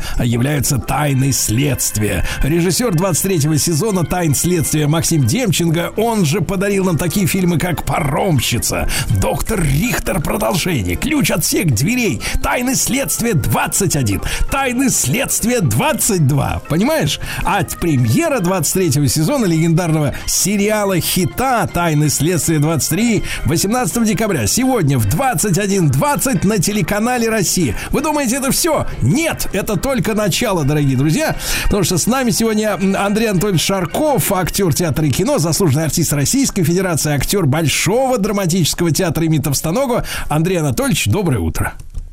Доброе утро. Да, спасибо, что вы с нами. Но, Андрей Анатольевич, ну вот 23-й сезон, вы представляете, сколько лет прошло за это время? А сколько же, да, прис- 23 прошло. Да, да, да, вот показывают мои приборы то же самое. Сколько же преступлений уже вот за это время раскрыла наша прекрасная Мария Швецова в роли Анны Ковальчук. а? Ну, наверное, очень много, честно говоря. Я не считал, как и вы, наверное, не считали. Но каждый год мы раскрываем новые и новые. Но будем стремиться к тому, чтобы наш сериал был не актуальный, чтобы преступников больше не было у нас. И чтобы мы снимали потом только комедии. Но пока они не кончаются к удовольствию Не, к продюсеров. К сожалению, это жизнь, да. А, Да. Андрей Анатольевич, ну вот вы в сериале с самого начала, с 2000 года, да, бессменный судмедэксперт Леонид Панов. Вот ощущаете ли вы какую-то трансформацию этого сериала за четверть Ну, как, почти что века? э, Трансформацию, конечно, сериала э, трудно ощущать, потому что ты в ней как бы все время занят. Если а- а- отрешиться и начать исследовать, тогда можно. Но во мне трансформация точно есть. Вот я совершенно точно знаю, что если я э, меня выгонят из сериала и я пойду на пенсию из театра, то я пойду в патологоанатомы. И точно, я думаю, я там пригожусь, потому что опыт уже очень-очень большой. Андрей Анатольевич, ну неужели вот э, зрителю, да, кажется ведь, когда наблюдаешь за, за кино, за сериалом снаружи, э, то есть смотришь на экран, кажется, что вот вы властители и есть этого сериала, а актеры, которые на, на, на экране, да? Э, Неужели вам страшно, что вас могут оттуда убрать? Нет, страшно, ну, кажется, это жизнь убрать могут любого из любого сериала, не в этом дело. Главное, что на сегодняшний день я совершенно спокоен, потому что, мне кажется, свою уж миссию я точно выполнил, потому что самый первый день вообще сериала, не то что первый сезон, а первый день сериала начинался именно с нас, с Маши, э, с Сашей Новиковой и я. Вот мы первый день снимали проезды, а второй день мы сидели на кладбище. То есть мы стояли просто у истоков истоков этого сериала. Поэтому надеюсь, что все-таки меня не выгонят, все-таки пожалеют. Тем более я знаю, что зрителям мой персонаж нравится. Да, Андрей Анатольевич, вы нам тоже и в, в целом нравитесь. Вот, Андрей Спасибо Анатольевич, вы ска- скажите, пожалуйста, а вы тогда, вот в 2000 году, страшно ж представить, насколько это далеко, да, от нашего нынешнего времени, совершенно другое время. Вы чувствовали, что сериал, ну, скажем так, не то чтобы, э, нельзя сказать, что затянется, но, но пойдет на рекорд, вот так скажем. Вот даже, даже рядом в голове этого не было. Более того, первые серии, первые самые сезоны, вот там первый, второй, третий, мы все со страхом ждали. Господи, может быть, продлят все-таки нас, потому что все-таки это некий заработок, и мы все желали, ой, может, продлят, мы даже не верили, что будет второй, третий, пятый и дальше. И вообще, э, как ни странно, этот сериал где-то примерно до пятого сезона такое было ощущение, что он не замечен, что вот зрители не знают, что этот сериал есть у нас на экране. А вот после пятого сезона вдруг он начал, начал набирать какие-то такие вот обороты, узнаваемость появилась, э, статьи про это всё. Вот пошло, пошло, пошло, пошло. И сейчас верится, вот хочется дожить до 25-го. Ну, хотя бы выйти на какой-то рекорд. Андрей Анатольевич, а тогда вот э, вы э, с удовольствием, с радостью схватились за свою роль? Или вы были как-то вот пок- покоробило вас, что именно вот такой специалист, э, вот такого специалиста вам придется воплотить? Не, нет, с, с огромным удовольствием. Во-первых, это была моя первая работа в кино, вообще первая. Нет, это было с огромным удовольствием, с огромным энтузиазмом. Были, правда, моменты, когда э, хотелось уйти, потому что действительно были моменты, когда и снимали в настоящем морге, допустим. Ничего приятного в этом нет. И на настоящем кладбище, и от ветра я прятался, сидел в вырытые могилы и плакал. И говорил, за что мне это режиссер, склонившись, говорил, за деньги. И тогда приходило понимание, что да нет, все-таки это как-то надо делать. Нет, вы что, с удовольствием, с удовольствием. И сегодня это я искренне говорю, я делал с удовольствием. Было, были, бывают моменты, когда не хочется идти на работу, как любому из нас. Хочется, хоть бы сегодня все отменили, посидеть дома, поспать зимой. Но э, когда я вспоминаю, что мы действительно стояли у истоков этого сериала, так громко так сказано, э, но стояли у истоков, но я думаю, нет, но все-таки мы начинали, надо и заканчивать. Пока не выгонят, надо ходить с удовольствием. Не, ну что что не, не, как, не, не надо ни, ни в коем случае заканчивать. Не, не, все на хорошо. Андрей, Андрей Анатольевич, а вот ваши слова, они звучат очень странно с точки зрения обычного зрителя, да? Он думает, что вот э, кино, э, ну как там это принято, свет рампы, мотор, хлопушка, да, э, пошли делать. Такая, это же, это же сказочный мир, где рождаются иллюзии, где, где, так сказать, на экране рождается волшебство, да, и вдруг Андрей Анатольевич говорит, что он, в принципе, иногда бы не, не прочь бы прогулять съемочный день. Это же... А, а что из себя представляет вот действительно съемочный, э, съемочный день вот на площадке сериала, чтобы, ну вот наши слушатели, э, там, юристы, э, рабочие, служащие, да, поняли, что такое кинопроизводство на самом деле? Ну, я не буду говорить за все профессии, которые присутствуют на площадке, но я думаю, они мои слова также подтвердят, не подтвердят, а подключаться к ним, что это очень тяжелый и трудный процесс. Вот можно приехать в 9 утра и э, э, посидеть до площадки до 12 ночи, чтобы снять, ну вот, ну, 3-2 минуты э, материала. Можете представить, да, что вот, допустим, 5, 5 минут материала, который на экране, вот можно снимать, ну, даже два дня можно снимать. Это очень трудоемкий иногда в- совершенно в, жутких условиях. Андрей, Андрей Анатольевич, а вы объ- объясните, это вот режиссер плохой, продюсер плохой, когда за целый день две минуты материала. В чем дело? Почему Нет, такой низкий нет. КПД? Э, Так положено. Ну, вообще, по-моему, по- если я не ошибаюсь, по норме э, минута времени экранного на минуту времени официально два часа дается на минуту экранного времени. Не, не, это э, выставить, ну, выставить свет, привести артистов в порядок. Где-то вдруг порвался кусочек костюма. Потом кто-то э, в мо- в момент съемки неправильно сказал слова текста. Это опять надо переснимать, опять надо переставлять цвет. Перестановка камер. Это очень трудоемкий процесс сам по себе. Андрей Анатольевич, потому что да-да-да. Слушайте, а в этой связи, вот смотрите, там же команда-то большая, человек 50, наверное, да, на Очень, площадке да. работают. Да. Э, Я, я это представляю, видел несколько раз своими глазами, с той, с другой стороны. Э, Но, а вот э, как вы относитесь к тому, чтобы ввести штрафы? Ну, например, сказали мотор, а он не готов, облажался, не так сказал, а ему штраф за это. Вот выписывают артистам штрафы. Слушайте, вообще в договоре написано, что если за, не- за незнание текста, за неподготовку к съемке у артиста штраф. Но есть такое даже в договорах. Но я это, это никогда не слышал, потому что, мне кажется, у нас немножко другая страна, добрая, мягкая, хорошая. Вот я снимался, Слушайте. вот я просто как пример, снимаюсь у немцев Да. один- пару раз, Да. я снимался. Вот у них действительно все по минутам. Если у них обед с двух часов или с 12, Да. вот и актер даже не успел договорить фразу. Ну, 12 часов они кричат обед. И все Да. останавливается. Ну, это немцы, Андрей Анатольевич, что с ним? Приготовились к съемке. Тихо. Держать свет. Держать свет. Тихо. Начали. В фильме снимались. В главных ролях. В главных ролях. Главные роли снимались. В главных ролях. В главных ролях. В главных ролях. В ролях. В ролях. в ролях.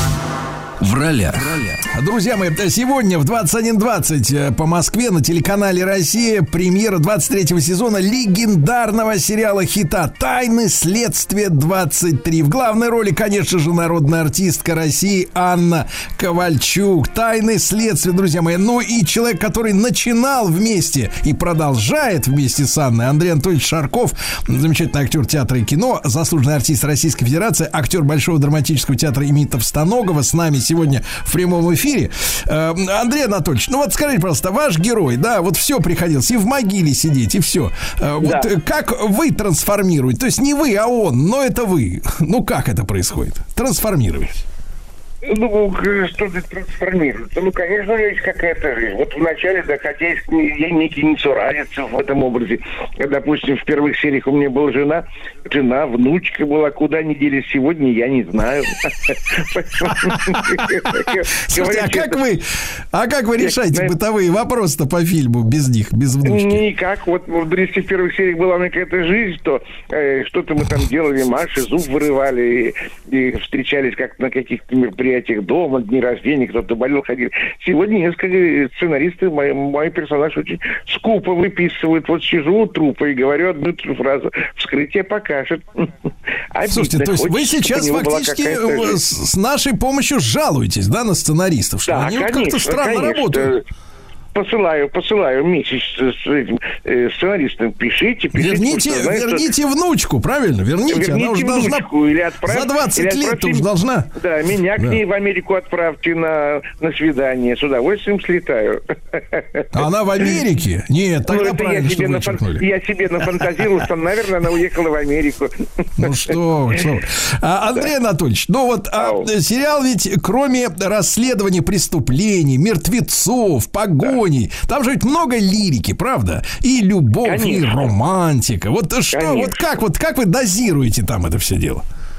Э, Как сценарий пишет, так и дозирует. Но вообще это очень хорошо, что это есть в сценарии, потому что это правда. Потому что смотреть все время, как стреляют, бегают, прыгают и хватают за руки преступников, конечно, зрителю надоедает. Ему хочется, конечно, личной жизни. Почему я ропщу по поводу себя? Я тоже ее хочу в сериале. Вот, а вот с Машей, вот вы сегодня рассказывали про сериал, так открывали мне тайны, которые я даже не знал. Оказывается, появляется новый какой-то герой в фильме. Так как я не был с ним связан, то я и не знал этого. Вот теперь сегодня сяду к экрану и буду со всеми смотреть, что же там Маша будет творить у нас. То есть они вам эти и сценаристы, и режиссеры, и продюсеры, они вам не рассказывают вообще, в чем вы снимаетесь, да? Ну, и не, не то, что не рассказывают, просто я не связан с ними, я и не знаю. Я вот знаю свои кусочки, я в них и, и работаю.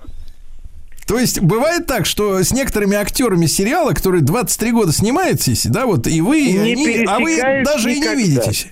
Никогда не пересекался и не пересекаюсь.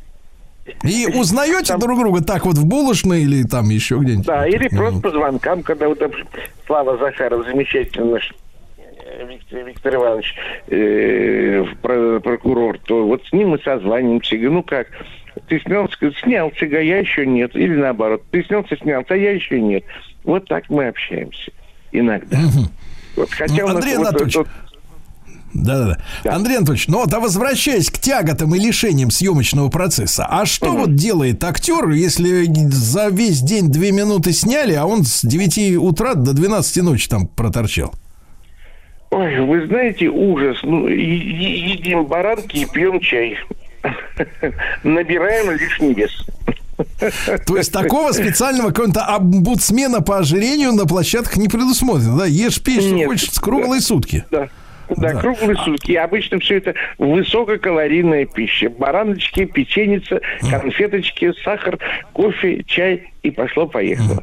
Андрей Анатольевич, а вот для одного эпизода, да, который снимается, а, в котором вы участвуете, э, текст много ли вот места на э, листке бумаги занимает? То есть вот какой объем надо выучить, чтобы снять один эпизод?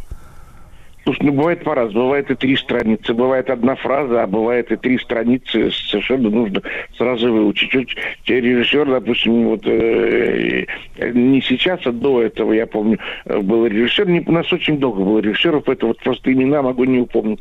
Она любила объединять три сцены, сразу снимать это как бы одним кадром. Вот это было сложно, когда приходилось четыре страницы текста учить, потому что без остановки снималось один, и даже переход в другую сцену снимался вот одним кадром. То есть это Да-да-да. сцена снимается, и потом переходит куда-то в другую. Ну, Вот и там и четыре страницы бывало. И, Слушайте, конечно, ну, очень... э, Я вам сочувствую. Видимо, ну, видимо, поэтому у вас теперь новый хороший режиссер Максим Демченко, который Да, так вот наверное, с вами да, нам не дали хорошего, ведет, да? который, который, да, ведет с актерами хорошо, любит, да, жалеет. А, кстати, вот правда, вот э, он очень много, может быть, это нехорошо, ну, я говорю, ну, в смысле, я открываю тайны, но он очень часто разрешает, э, э, раз- именно разрешает нам, чего не делали другие, вставлять некий свой текст, чтобы сделать э, персонаж более живым, потому что это очень важно. Если режиссеры это упираются, нет и все. А вот Максим, он как-то вот в это э, умеет загладить, умеет э, вернуть наш текст и текст, написан сценаристом, в одно, и чтобы это выглядело на экране хорошо. Вот это большой Это плюс режиссера, потому что Андрей нужно Анатольевич, давать а вот я- свободу. Да, представил вот эту ситуацию. Вы сидите, кушаете бараночки, запиваете чайком, набираете вес, да, спокойно. И вдруг говорите, пошли сниматься быстро. Как вот вы входите в это состояние транса, чтобы вот мгновенно, ни с того ни с сего, вот э, вжиться перед камерой в этот эпизод, который потом вклеится в сотню других, да, чтобы все это было гармонично, чтобы надо было сыграть именно ту нотку, которая нужна для фильма. Вот после того, как кричат, идите в кадр, сели в кадр, проходит еще часа два. Я уж вас расстрою. Это не сразу в, в кадр и пошло. Я только не в кадр сел, и начинается крик. Свет стоит неправильно. И начинается перестановка света. Потом выясняется, что оторвался микрофон.